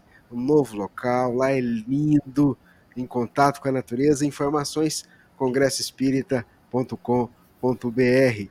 Abertura e encerramento com ele e a Sânia Jorge Elarrat, viu? É, abertura e encerramento. Ah, vamos seguir então com Pinga Fogo. Vamos lá para mais uma pergunta que chegou para a gente, Jorge. Deixa eu pegar aqui, vamos lá. Senhor Jorge, infelizmente, no passado, sem conhecer a doutrina, eu cometi um aborto. Não posso mais ter filhos. Hoje sofro com obsessão, ansiedade, depressão, síndrome de Burnout. Já fiz de tudo o que eu podia. Água fluida, passes, sessões de desobsessão, etcétera. Tenho medo se esse espírito e seus ajudantes não me perdoarem até meu desencarne e me levarem para um para um umbral para se vingar. Mesmo eu, eu sendo uma pessoa sendo uma pessoa boa, não tem como os bons espíritos é, me ajudarem, me protegerem? O que, que a gente pode dizer para a nossa irmã, Jorge? Primeiro eu queria saber por que motivo que ela não pode ter filhos. Se ela engravidou, né? Ela não diz aqui na, na, na pergunta, né? Algumas mulheres, quando elas fazem a prática do abortamento, algumas, não é tão frequente, mas existe uma redução da fertilidade delas. O processo de curetagem acaba machucando a parte do endométrio e dificulta que possa acontecer uma gestação com mais facilidade no futuro. Não é uma condição obrigatória, mas relata-se, né, que essas feridas podem deixar sequelas. Talvez o que tenha acontecido com ela tenha sido uma ocorrência desse tipo, ou ela pode, de repente, ter desenvolvido uma, uma infecção uterina e, a partir do momento em que você tem inflamação muito grave do útero, você também tem dificuldade de engravidar, né? Isso também é uma possibilidade. Mas todas essas questões, elas são reversíveis, né? A gente não pode perder a esperança, não pode dizer assim, eu não engravido. De repente existem possibilidades de uma gravidez acontecer.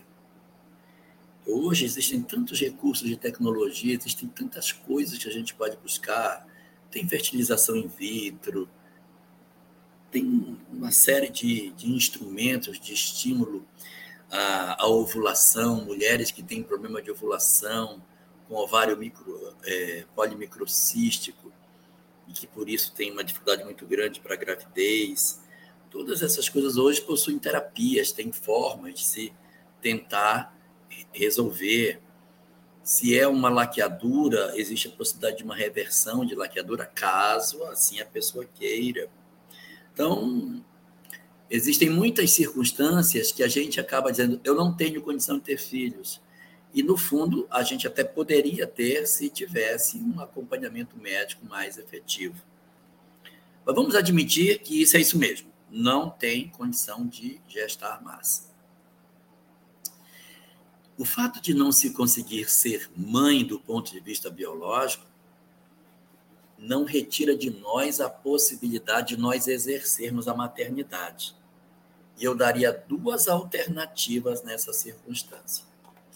Uma alternativa, que é muito mais comum, é a adoção, na qual a mulher ou o casal, de repente, em função do desejo da gravidez que não aconteceu num período lá atrás, a pessoa decide ter uma, um, um, ser mãe mais tarde, serem pais mais tarde. Pode ser feito pela via da adoção. Tem muitas crianças hoje que estão é, sem um pai, sem mãe, porque por alguma circunstância que não importa, elas é, tiveram um... uma ocorrência que desvinculou a criança dos seus pais e agora elas precisam de um lar para ser reposto. E aí a adoção se encaixa como uma luva nesses processos. Então, existe essa possibilidade. Uma segunda possibilidade, que é menos comentada, mas que é plenamente possível, é o apadrinhamento. E eu nem estou me referindo ao apadrinhamento da Fraternidade Sem Fronteira, que também é uma forma de você exercer a maternidade, a paternidade, pelo apadrinhamento dos assistidos pela Fraternidade Sem Fronteira. Mas eu falo é do apadrinhamento direto. Você tem uma pessoa que você conhece, que tem dificuldade financeira, e aí você vai dizer, não, então eu vou ficar com seu filho para mim, porque você é pobre. Não, apadrinha a criança. Apadrinha. Qual é a vantagem? Você não rompe o laço. Você deixa a criança com a sua mãe e você tutela a família. Você, olha, eu vou dar o material escolar, eu vou dar cesta básica, eu vou ajudar. Mas eu não quero romper o laço. Eu vou ser a madrinha, vou ser o padrinho, mas eu vou exercer a minha maternidade assim, sem fazer a ruptura dos vínculos familiares. A criança permanece no seu meio, permanece no seu ambiente, e você dá o suporte para que ela consiga se desenvolver. Você oferece condições muito mais adequadas para que essa criatura se desenvolva ao lado de seus pais, que vão continuar sendo pobres, mas com um suporte que você possa oferecer. Essa é uma outra alternativa. E existe, evidentemente, além dessa alternativa mais direta de maternidade, aquela que é proposta por Jesus a Maria de Magdala, no capítulo vinte do livro Boa Nova, em que diz a ela, pergunta a ela, quem te parece ser mais mãe? A mulher que é capaz de amar os filhos do próprio ventre ou a mulher que é capaz de amar os filhos do ventre alheio? E aqui não estou falando de adoção nem de apadrinhamento. Estou pensando no sentido largo das pessoas que se comprometem nas causas sociais para cuidar de uma quantidade muito maior de, entre aspas, filhos. Pessoas que se, se, se apresentam para trabalhos assistenciais nas instituições espíritas ou não, para o socorro dos que padecem, para o, o entendimento das circunstâncias em que a existência humana exige de nós determinados compromissos sociais. Nós temos vários companheiros ligados nessa atividade, como a Ana Abe, de São Paulo, Ana Cláudia Abe, que faz um trabalho maravilhoso de assistência social fora do movimento espírita, mas que isso é interessante para todos nós, para que a gente saiba que não existe fronteira para a prática do bem. Então, a gente pode fazer muitas coisas nesse sentido. Muitas coisas. Então, não pense na maternidade no sentido estrito. Olha a maternidade através de uma reprodução assistida. Olha a maternidade em cima de uma adoção. Olha a maternidade em cima de um apadrinhamento. Olha a maternidade na doação sua para uma causa social em que você vai poder alavancar muito mais vidas. Então, a gente não pode estabelecer que a maternidade só é exercida através de um útero que gesta uma criança. Não, existem muitas formas disso se estabelecer. E sobre o aspecto espiritual que você se preocupa, das suas responsabilidades em função do aborto que você praticou, eu queria lhe dizer que nós não somos cobrados pela lei de causa e efeito pelo que fizemos. Nós não somos cobrados pelo que fizemos. Nós somos cobrados pelo que sentimos hoje. E não pelo que fizemos ontem, mas como nós nos sentimos hoje. Vou dar um exemplo. Públio Lentulus, na obra Dois Mil Anos, cometeu uma série de bobagens. Mas o espírito Emmanuel não fica hoje se remoendo de remorsos pelas loucuras que ele cometeu quando era Públio Lentulus. Por que que ele não, não sente incômodo, desconforto, peso espiritual pelo, por aquilo que ele fez quando foi Públio Lentulus ou quando foi o bisavô dele, Públio Lentulus de Sura, que arrancava os olhos das pessoas? Por que ele não sente isso? Porque ele edificou uma história nova em cima da história velha. Ele pacificou o seu coração na capacidade de fazer com que se perceba que, sim, nossos corações amam de verdade e o amor cobre a multidão dos pecados. Então, se alguém lá atrás cometeu um equívoco, mas essa pessoa caminhou e ela se elevou espiritualmente, quando a lei de causa e efeito chegar para cobrar, não vai nos encontrar aqui, porque nós teremos feito uma caminhada e nos elevamos. A lei vai nos encontrar aqui. O objetivo da lei não é punir, é nos educar. Agora, se eu cometi um equívoco na minha adolescência, eu caminhei, mas eu não avancei espiritualmente, eu apenas envelheci, e eu continuo defendendo as mesmas ideias, com o mesmo afinco, propondo para outras pessoas a interrupção da gestação, defendo que isso seja um certo a fazer, como que a lei de causa e efeito vai me encontrar? Ela vai me encontrar do jeito que eu era lá na adolescência. E se eu tive toda essa experiência e eu não mudei, é evidente que a lei de causa e efeito me, me alcança de maneira mais dura para poder mudar as minhas disposições íntimas. E a gente precisa perceber que a lei nos alcança em como nós somos e não como nós éramos. Sobre os espíritos que você comenta, que podem estar, de alguma maneira, hum, sensibilizados com o acontecido e hoje promovendo um processo de perturbação, se você praticar o bem, você dissolve a possibilidade de que eles enxerguem você assim, que eles vão dizer: ela não é mais a mesma pessoa, ela mudou.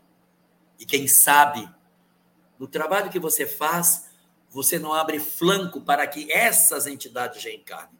Como seu filho, sim. Como um apadrinhado, sim. Como um filho adotivo, sim. Como um assistido do trabalho assistencial que você realiza, sim, sim, sim. Então, existem portas inimagináveis para o socorro a essas criaturas. Na medida em que você se predispõe a fazer o bem, as possibilidades que se abrem diante de nós são inúmeras. E a espiritualidade, ela está exatamente só esperando a oportunidade para realizar o trabalho de resgate desses espíritos. Se você muda, se você muda seu psiquismo, se você se compromete a uma mudança de vida, eles vão tendo menos acesso a você, a lhe perturbar, e os mentores automaticamente são capazes de recolher esses companheiros e conduzi-los à reencarnação, e você vai cuidar deles por outra via. Talvez nem seja a da maternidade, talvez eles caiam nas suas mãos, se você for professora, se cai na sua sala de aula. Então, existem muitas, muitas oportunidades na lei de causa e efeito. O importante é não ter medo de Deus. Não se deve ter medo de Deus. Se deve, ao contrário, cumprir aquilo que ele quer. E o que ele quer? Que nós amemos. Então, façamos o propósito de amar e não temamos a lei, porque o que Deus quer é a nossa mudança e não a nossa punição. Ele está oferecendo para você uma oportunidade linda de você se reabilitar através do conhecimento espírita. Você precisa colocar os ouvidos atentos, porque as sugestões de trabalho, as sugestões do que fazer, vão chegar até vocês, já chegaram algumas. Ouça o que estão dizendo no lugar que você participa. Ouça as pessoas, porque as notícias do que fazer na sua vida estão chegando para você. Você só tem que colocar em prática as sugestões que as pessoas lhe dizem e que são favoráveis à vida, porque essas são as grandes portas para resgatar você da história que você teve e que não precisa vivê-la mais. Muito bem, Jorge Elarrat, ouvintes, internautas, é o nosso Pinga Fogo, edição número cento e trinta e cinco, vinte e oito de novembro de dois mil e vinte e dois. Ô Jorge, a nossa internauta Carla, ela queria saber o seguinte: Jorge, qual que é a diferença de estudo mediúnico e reunião de desobsessão? Tem alguma diferença? Ah, total, total, total. O estudo mediúnico não é nem sequer uma reunião mediúnica, é uma reunião de estudo, em que você pega uma obra como o Livro dos Médiuns, que você pega uma obra como um, uh, Diálogo com as Sombras, em que você toma um livro como Obsessão e Desobsessão, de Sueli Caldas e Schubert, a obra Desobsessão, de André Luiz. Você toma essas obras conhecidas como sendo obras interessantes dentro desse cenário de aprendizado e de estudo, e você vai debater em grupo esse conteúdo. Você vai discutir isso. Você vai comentar com as pessoas, dizendo, ah, é, eu, eu é, é, penso assim, não, eu penso de maneira diferente. Então, isso, na verdade, é que é o trabalho de atendimento do estudo, medi- o estudo mediúnico. Estudo mediúnico é um estudo voltado para a capacidade nossa de melhor aprender, não é reunião mediúnica. É um grupo de estudo em que o assunto é a questão da mediunidade. Agora, reunião de desobsessão é um grupo mediúnico específico formado por pessoas que já têm uma notoriedade de conhecimento e prática do ponto de vista espiritual, pessoas que já têm dez, vinte anos de doutrina espírita, acostumados em reunião mediúnica, que fazem reuniões voltadas para o socorro de um determinado grupo de pessoas. A reunião de desobsessão é diferente da reunião de educação da mediunidade. Na educação da mediunidade, o que se quer é aprimorar o trabalho do médium. O foco está no médium e não no espírito. No trabalho da desobsessão, o foco está no espírito e não está no médium. Então, eu tenho um grupo de pessoas que deram entrada na Casa Espírita, precisam de atendimento, a gente tem o nome delas, a gente vai levar esses nomes para a reunião, uma reunião de pessoas muito experientes e que nada dali vai sair. É secretíssimo o que acontece ali. E aí a reunião acontece, as entidades se manifestam e elas são atendidas, socorridas. Ah, elas são atendidas no seu, na sua necessidade espiritual, processos desobsessivos são desfeitos ali, e aí é uma reunião mediúnica específica para o atendimento de pessoas com processo de perturbação. Estudo mediúnico é estudo. Eu poderia dizer que os grupos de desobsessão têm seu estudo mediúnico, que é para poder estudar e fazer um trabalho cada vez melhor. Mas nem todo estudo mediúnico tem uma tarefa de reunião mediúnica posteriori. Então, o estudo é o estudo e a desobsessão é a prática mediúnica. Se enquadraria nessa parte de estudo, Jorge, é aquela questão que muitas vezes as pessoas falam de desenvolvimento mediúnico? É, aí já seria da parte da educação da mediunidade, muito né? Bem. Reunião mediúnica de educação, porque a educação da mediunidade aí é uma reunião mediúnica de médiuns iniciantes, uhum. Em que você está aprimorando, aprendendo a psicografar, aprendendo a dar uma psicofonia. Aí o dirigente diz, olha, da próxima vez, uhum. Você faz assim, quando eu for falar, você cala para o espírito ouvir. Não me interrompe quando eu estiver falando, senão ele não ouve e eu também me perco quando estiver falando. Faça um esforço. Na hora que eu começar a falar, você segura a boca e presta atenção no que eu estou falando para que o espírito possa entender o que eu falo. Então, é o, isso é a educação da mediunidade. Isso, muito bem. Ó, nessa hora, por exemplo, em reuniões de educação da mediunidade, os lápis são colocados fora da mesa. Não fica na mesa, fica fora da mesa. E os médiuns psicógrafos, quanto possível, ficam longe dos psicofônicos. Por quê? Segundo o Hermínio Miranda, tem que mais cuidar, senão o, psic, o psicofônico passa a mão no lápis e fura uma pessoa. E não tem educação. Uhum. Então, assim, toalhas que a pessoa puxa e derruba, ah, bota um jarro com água, com a, uma mesa, aí o médium deseducado, ele pega a toalha na mesa e derruba tudo, quebra tudo. Então, uhum. assim, tudo isso pode acontecer numa reunião de educação da mediunidade. A reunião de desobsessão já não acontece mais, porque são médiums bem mais preparados, mais experientes. Ah, mais experientes, né? Então, então, a gente poderia falar assim, a gente tem aquela reunião de estudo, tem a reunião essa, a reunião de desenvolvimento, de iniciação, e aí é realmente a reunião de desobsessão, onde os médiums já estão mais experientes. São cinco tipos de reunião mediúnica. Vamos lá. Cinco tipos. Bom, nós temos... reunião de educação da mediunidade, que é muito comum, que é para treinar os médiuns. Essa. Segundo, reunião mediúnica, que seria a reunião de atendimento espiritual. Então, a reunião de atendimento espiritual, ela não é mais de iniciante, o pessoal já está mais experimentado.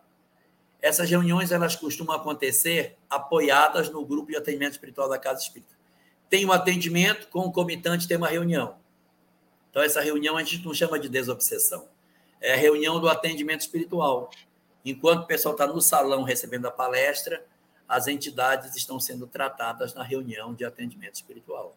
Então, é uma reunião que acontece ali parelha. Ela não é de educação da mediunidade, porque os médiuns já são mais experientes, fazem parte dela. Aí tem uma terceira, chamada reunião de desobsessão.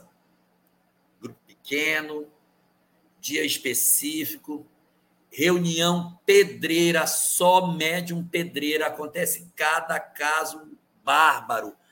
E aí você vai, acontece coisas incríveis, entidades assim realmente profundamente perturbadas. Você atende entidades ainda muito vinculadas ao mal, com muito ódio. É um grupo para trabalhar... Né? A... Oi?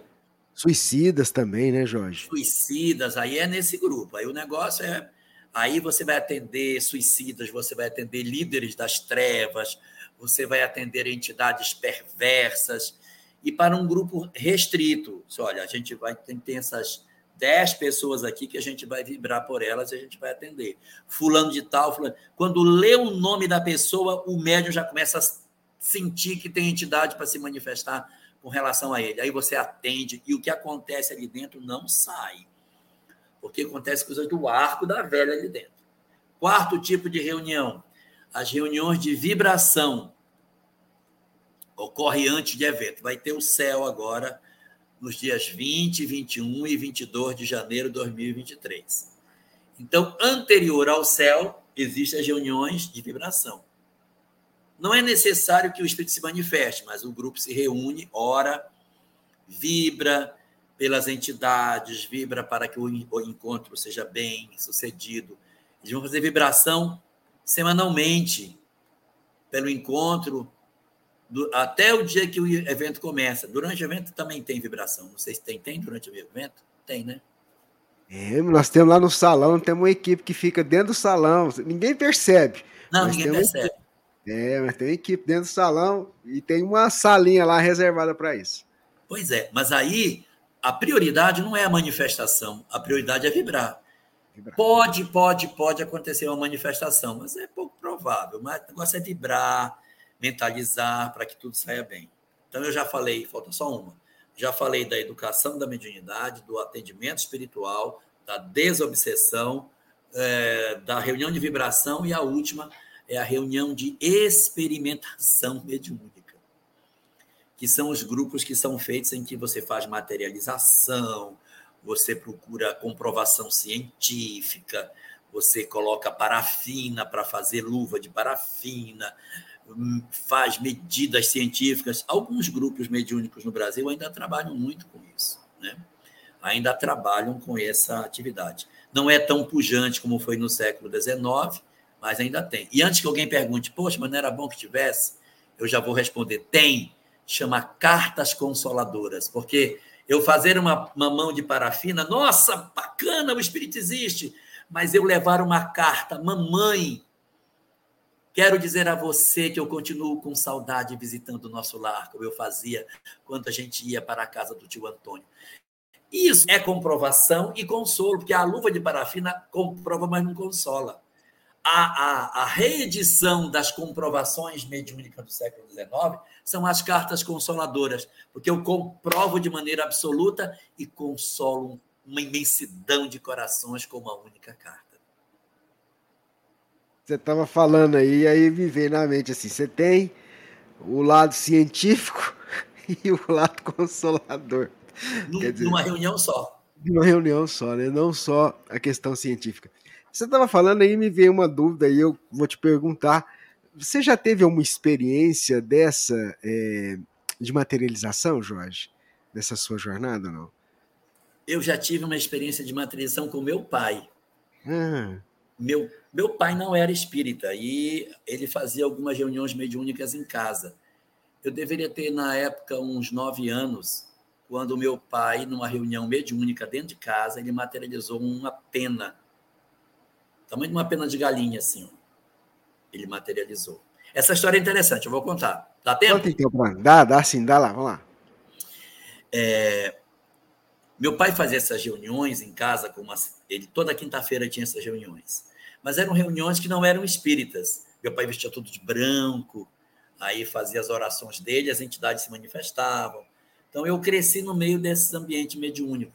Eu vi coisas incríveis. Uma vez, minha mãe procurava por uma, uma conta que meu pai tinha pago e o credor estava cobrando, e a entidade se manifestou e ele perguntou, por que você está tão aflita? Ela disse, porque a gente pagou uma conta e não tem a comprovante. Aí foi a única vez que eu vi isso acontecer. Ele saiu do quarto onde as reuniões aconteciam, foi num outro compartimento da casa, onde tinha uma estante cheia de papel. Ele passou a mão assim numa ruma de papel. Aí pegou um papel do meio, puxou, entregou para minha mãe e disse, é isso que você está procurando? Ela, é esse, esse recibo. Então, pronto, agora você pode ficar tranquila. Então, houve... Eu, eu assisti meu pai fazer algumas coisas muito incríveis nesse sentido. E uma vez, teve uma moça que o pai dela estava com câncer e ela trabalhava com a minha mãe. Minha mãe disse, ah, vai lá em casa, quem sabe você não, não consegue lá ser atendida. E ela foi para casa. Chegou lá, nesse dia, uma pena se materializou. E aí, quando ela se materializou, meu irmão mais velho pegou, colocou a peninha assim em cima da mesa, aí perguntou, é para dar para quem? Aí ele disse, é para dar para essa moça. Primeira vez que ela estava indo. Para mim, isso é para você. Minha mãe pegou um vidrinho de remédio daqueles que era transparente. Vocês são novos, vocês não sabem, mas antigamente o remédio era vendido num vidro transparente, que tinha uma tampa e tinha um algodão que separava as cápsulas. E tinha uma tampa, plec! Aí minha mãe pegou um vidro daquele, botou a pena dentro e disse, toma, para você levar. Ela levou. E ela ficou indo em casa nas reuniões seguintes. A pena foi se fechando todinho. E o pai dela faleceu. Ela continuou indo, e aí a pena começou a abrir. O ano, final do ano começou a chegar, e era a época do vestibular. Quando chegou no vestibular, a pena estava toda aberta, e ela passou. Aí nós mudamos, a gente perdeu o contato, eu nunca mais encontrei com ela. A gente se desencontrou. Aí, uns, meu Deus, uns vinte anos depois disso, eu estou na Federação, na União Espírita Paraense, comprando livros. E tem uma moça me atendendo. Aí ela pediu meu nome para fazer a nota. Quando eu dei meu nome, ela disse, Elarrat? Você conhece a professora Sol Elarrat? Eu disse, é minha mãe. Juvenal Canto, disse, é meu pai. Se você é filho do seu Juvenal, da dona Sol? Sou. Meu Deus, eu ia nas reuniões mediúnicas da sua casa. Eu sou a Graça. Eu disse, você é a Graça da Pena? Ela disse, eu sou a Graça da Pena. Meu Deus. Dentro da União Espírita Paraense. Aí, evidentemente, a pergunta não deixou de ser feita, né? Cadê a pena? Ela disse. A pena me acompanhou pelos cinco anos de faculdade. Quando eu me formei, a pena desapareceu de dentro do vidro. Então, isso eu vi. Meu pai, meu pai materializou essa pena que durou esse tempo todo aí. Mas eu nunca vi uma materialização ao vivo de uma entidade. Teve uma, um, um dia desse aí que um companheiro nosso do Movimento Espírita, todos nós conhecemos, me convidou para participar de um evento que tinha um médium de materialização. A gente até acertou tudo, ele é de fora, ele é estrangeiro. Nós ficamos conversando, acertamos tudo, mas acabou que o rapaz não veio. Senão eu ia com a Sâmia, ia para Salvador, ele ia descer em Salvador, e a gente fazia a reunião lá em Salvador. Não sei se você sabe quem é. Sabe, né? Sei, sei, sei. sei. O Haroldo já é. teve essa experiência, o Lália já teve. É, era o Haroldo, pronto. Você já falou, é. foi o Haroldo que me ligou e disse, não, cara, você tem que ver, você tem que ver como é que é. Digo, eu vou. Eu vou. Aí a gente se acertou para ir, mas o rapaz não veio e acabou que veio a pandemia e desequilibrou tudo. Mas eu tenho muita curiosidade de ver. Acho que é muito interessante. E só para terminar, quando eu era evangelizador da infância, eu fui na casa de um amigo meu para fazer trabalho de evangelização. Aí nós estávamos lá montando a aulinha, aí a tia dele chegou e disse, são espíritas? Ah, são espíritas? Depois eu vou dizer uma para vocês. Espírito existe, ninguém diz que não, porque eu assisti às reuniões de materialização na casa de fulano e tal. Eu vi, eu vi. Eu vi o espírito materializado. Aí começou a falar, digo, senta aqui, conta para nós. Aí, aí contou tudo que ela viu, digo, nossa, e você participa em qual casa? Não participo de casa nenhuma, porque eu vi que esse negócio é muito sério, que é de verdade mesmo, então... Quer dizer, é... totalmente o contrário. Ela descobriu, viu que era verdade e viu que, ela, se eu continuar, vou ter que fazer muita mudança na minha vida, então eu prefiro ficar como eu estou. E ela ficou à margem. Interessante, né? O fenômeno convence, mas ele não converte. É interessante, é isso mesmo. Por isso que a gente, quando você falou das cartas consoladoras, ela tem um viés científico e um viés consolador. E quando você falava, eu lembrava do... Porque hoje você tem os filmes aí, As Mães de Chico... tem é, trabalhos, documentários assim que, que mostram realmente o consolo. E a gente que já teve a oportunidade de participar, o Elarrat teve com a gente aqui em Uberlândia, Eita. participando. Então, assim, é muito emocionante. Você vê aquele público em busca de uma palavra, de um ente querido que já se foi, e, e não só aquele que recebe a carta, mas todo mundo recebe o consolo. Sim. Ô Jorge, o programa já nem vê o tempo passar, rapaz. Eu estou olhando aqui, estou vendo... Já estamos com quase duas horas de, de, de programa. Vamos fazer a prece final. Vou pedir para você fazer a prece final para a gente. Né? É, agradecendo demais todo mundo que esteve conosco. Sabe, gente, a gente está assim, tá se aproximando do último mês, que é o mês de dezembro, mês do ano de dois mil e vinte e dois, né? Eu sei que muitos de nós temos enfrentado, enfrentamos, temos enfrentados, enfrentado vários desafios. E a prece, a oração, é uma forma da gente buscar forças, energias, para a gente continuar a caminhada. Então eu queria te convidar, porque o Jorge vai fazer a prece para a gente, para que você pudesse elevar seu pensamento a Jesus e nesses minutos se entregue de coração. Porque eu tenho certeza que a espiritualidade, através desses amigos queridos, vem ao nosso encontro, seja ao vivo, seja na hora que você estiver acompanhando gravado, e vai trazer as energias. Sabe quando você entra numa sala de passe para receber aquele passe, aquela energia? Eu vou pedir para Jesus que permita que você, onde você estiver agora nos acompanhando, na prece que o Elarrat vai fazer, você receba um passe, receba uma energia, não para resolver os seus problemas, mas para você ter força, sabedoria para resolvê-los. E aí dizer, eu venci. É com você, Jorge. Então vamos... Vamos orar.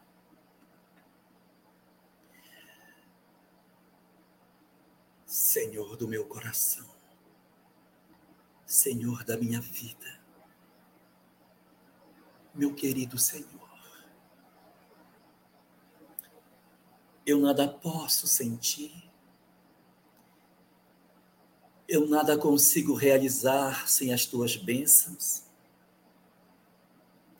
Eu não sou capaz de vencer a mim mesmo sem contar com a tua ajuda. Eu reconheço, Senhor, a minha incapacidade de lidar sozinho com os problemas que eu possuo. É por isso que eu compareço diante de ti para rogar as tuas bênçãos sobre a minha vida. Estende, Senhor, sobre o meu coração aflito a tua misericórdia infinita, para que a luz que promana do mais alto se derrame sobre o meu coração cansado de sofrimento. Eu me percebo sem saída. Eu não consigo encontrar a oportunidade de resolver os meus próprios problemas. Eu me considero cansado, vencido pelos dramas do mundo, incapaz, Senhor, de conseguir encontrar a solução para os meus próprios problemas. E por isso eu te peço, Senhor, tem misericórdia das minhas fraquezas, da minha dificuldade de vencer as minhas imperfeições morais. Tem misericórdia, Senhor, das minhas reiteradas quedas e da vergonha que eu tenho de ser quem eu sou. Me ajuda a encontrar a janela na noite escura em que vivo, para que eu consiga enxergar as estrelas e ter a certeza de que não estou sozinho nas minhas horas de tristeza, em que eu reflito sobre o meu próprio futuro. Eu não consigo encontrar solução para os meus dramas. E é por isso que eu te busco, Senhor, porque eu sei que em ti reside toda a força. Porque eu sei que em ti reside o que eu não tenho. Em tuas mãos repousa o poder da vida, a majestade do universo infinito, o poder incomensurável do universo inteiro repousa nas tuas mãos. E é esse poder que eu te peço, Senhor, que se derrame sobre a minha vida para quebrar as algemas que me prenderam nas circunstâncias em que eu me encontro. Me ajuda a me desvencilhar da vida que eu mesmo procurei para mim e que não consigo dela me libertar. Senhor, tem misericórdia do meu coração torturado, que sem ti não conseguiria jamais encontrar solução para os meus dramas. Eu seria um vencido se eu não soubesse que tu estás a reger a minha vida. É por isso que eu rogo as tuas bênçãos sobre o meu lar, sobre todos aqueles que tu me deste a responsabilidade de cuidar. Me ajuda a me desembaraçar das entidades perniciosas às quais eu me vinculei.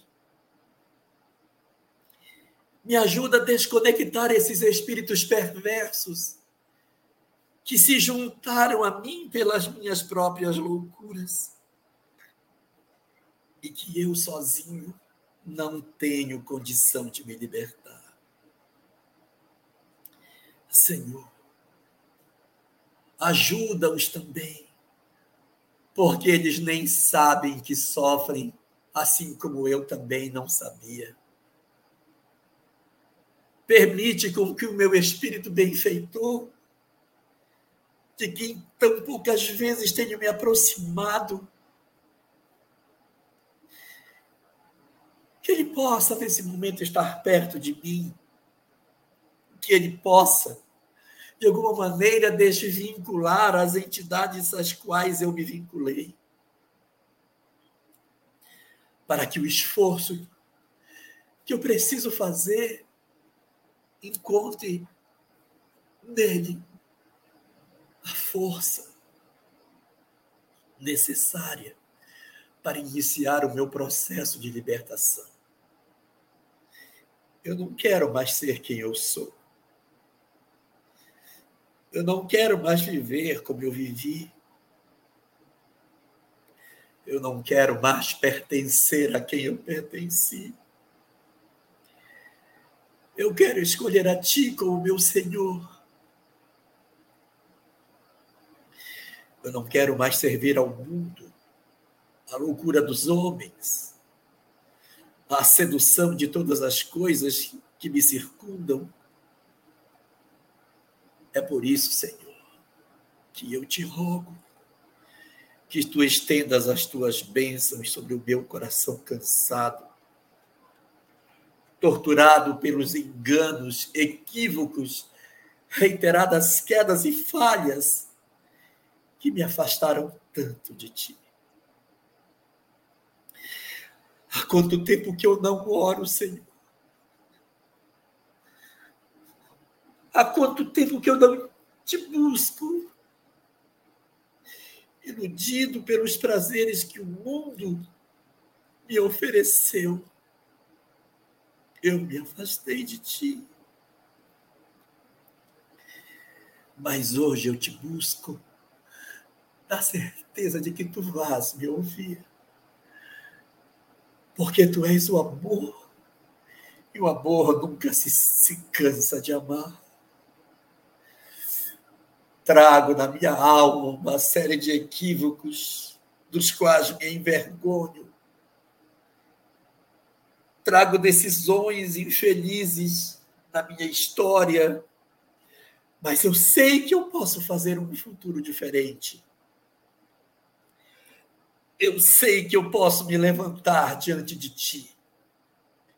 E por isso eu Te rogo, Senhor do meu coração, estende as Tuas asas de paz sobre a minha vida. Cobre a minha vida com as Tuas bênçãos. Diminui a gravidade dos meus equívocos. Oferece-me a janela que eu tanto busco, para que o amor que eu sei que existe faça morada no meu coração e eu possa refazer a minha vida. Senhor, eu não posso perder mais tempo. Eu já perdi tempo demais longe de Ti. Eu preciso me reconciliar com a Tua lei e contigo. E por isso eu Te rogo, traz à minha vida a certeza da Tua bênção, para que eu possa voltar a ver a luz do sol, para que eu possa voltar a ter alegria e eu consiga quebrar as algemas que me prenderam pelo meu próprio livre-arbítrio na escuridão em que eu me encontrava. Senhor, eu me entrego inteiramente aos Teus cuidados.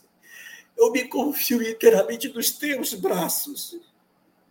E Te rogo que Tu me protejas, que Tu me abençoes, que Tu guardes a minha vida, porque eu Te elejo como meu Senhor, meu único Senhor, a quem eu me comprometo a me consagrar na busca da paz que eu nunca consegui obter. Tem misericórdia de mim, Senhor. Me dá a Tua bênção, me dá a tua, tua paz, e cobre com o Teu amor o meu coração, Senhor. Muito obrigado, Senhor.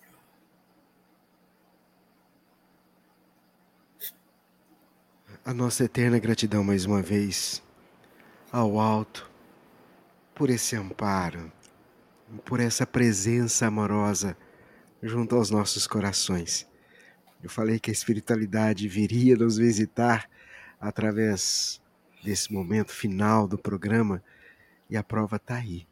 É como se fosse um abraço de Jesus endereçado a cada um de nós, para que a gente continue a nossa jornada, perseverando, se transformando.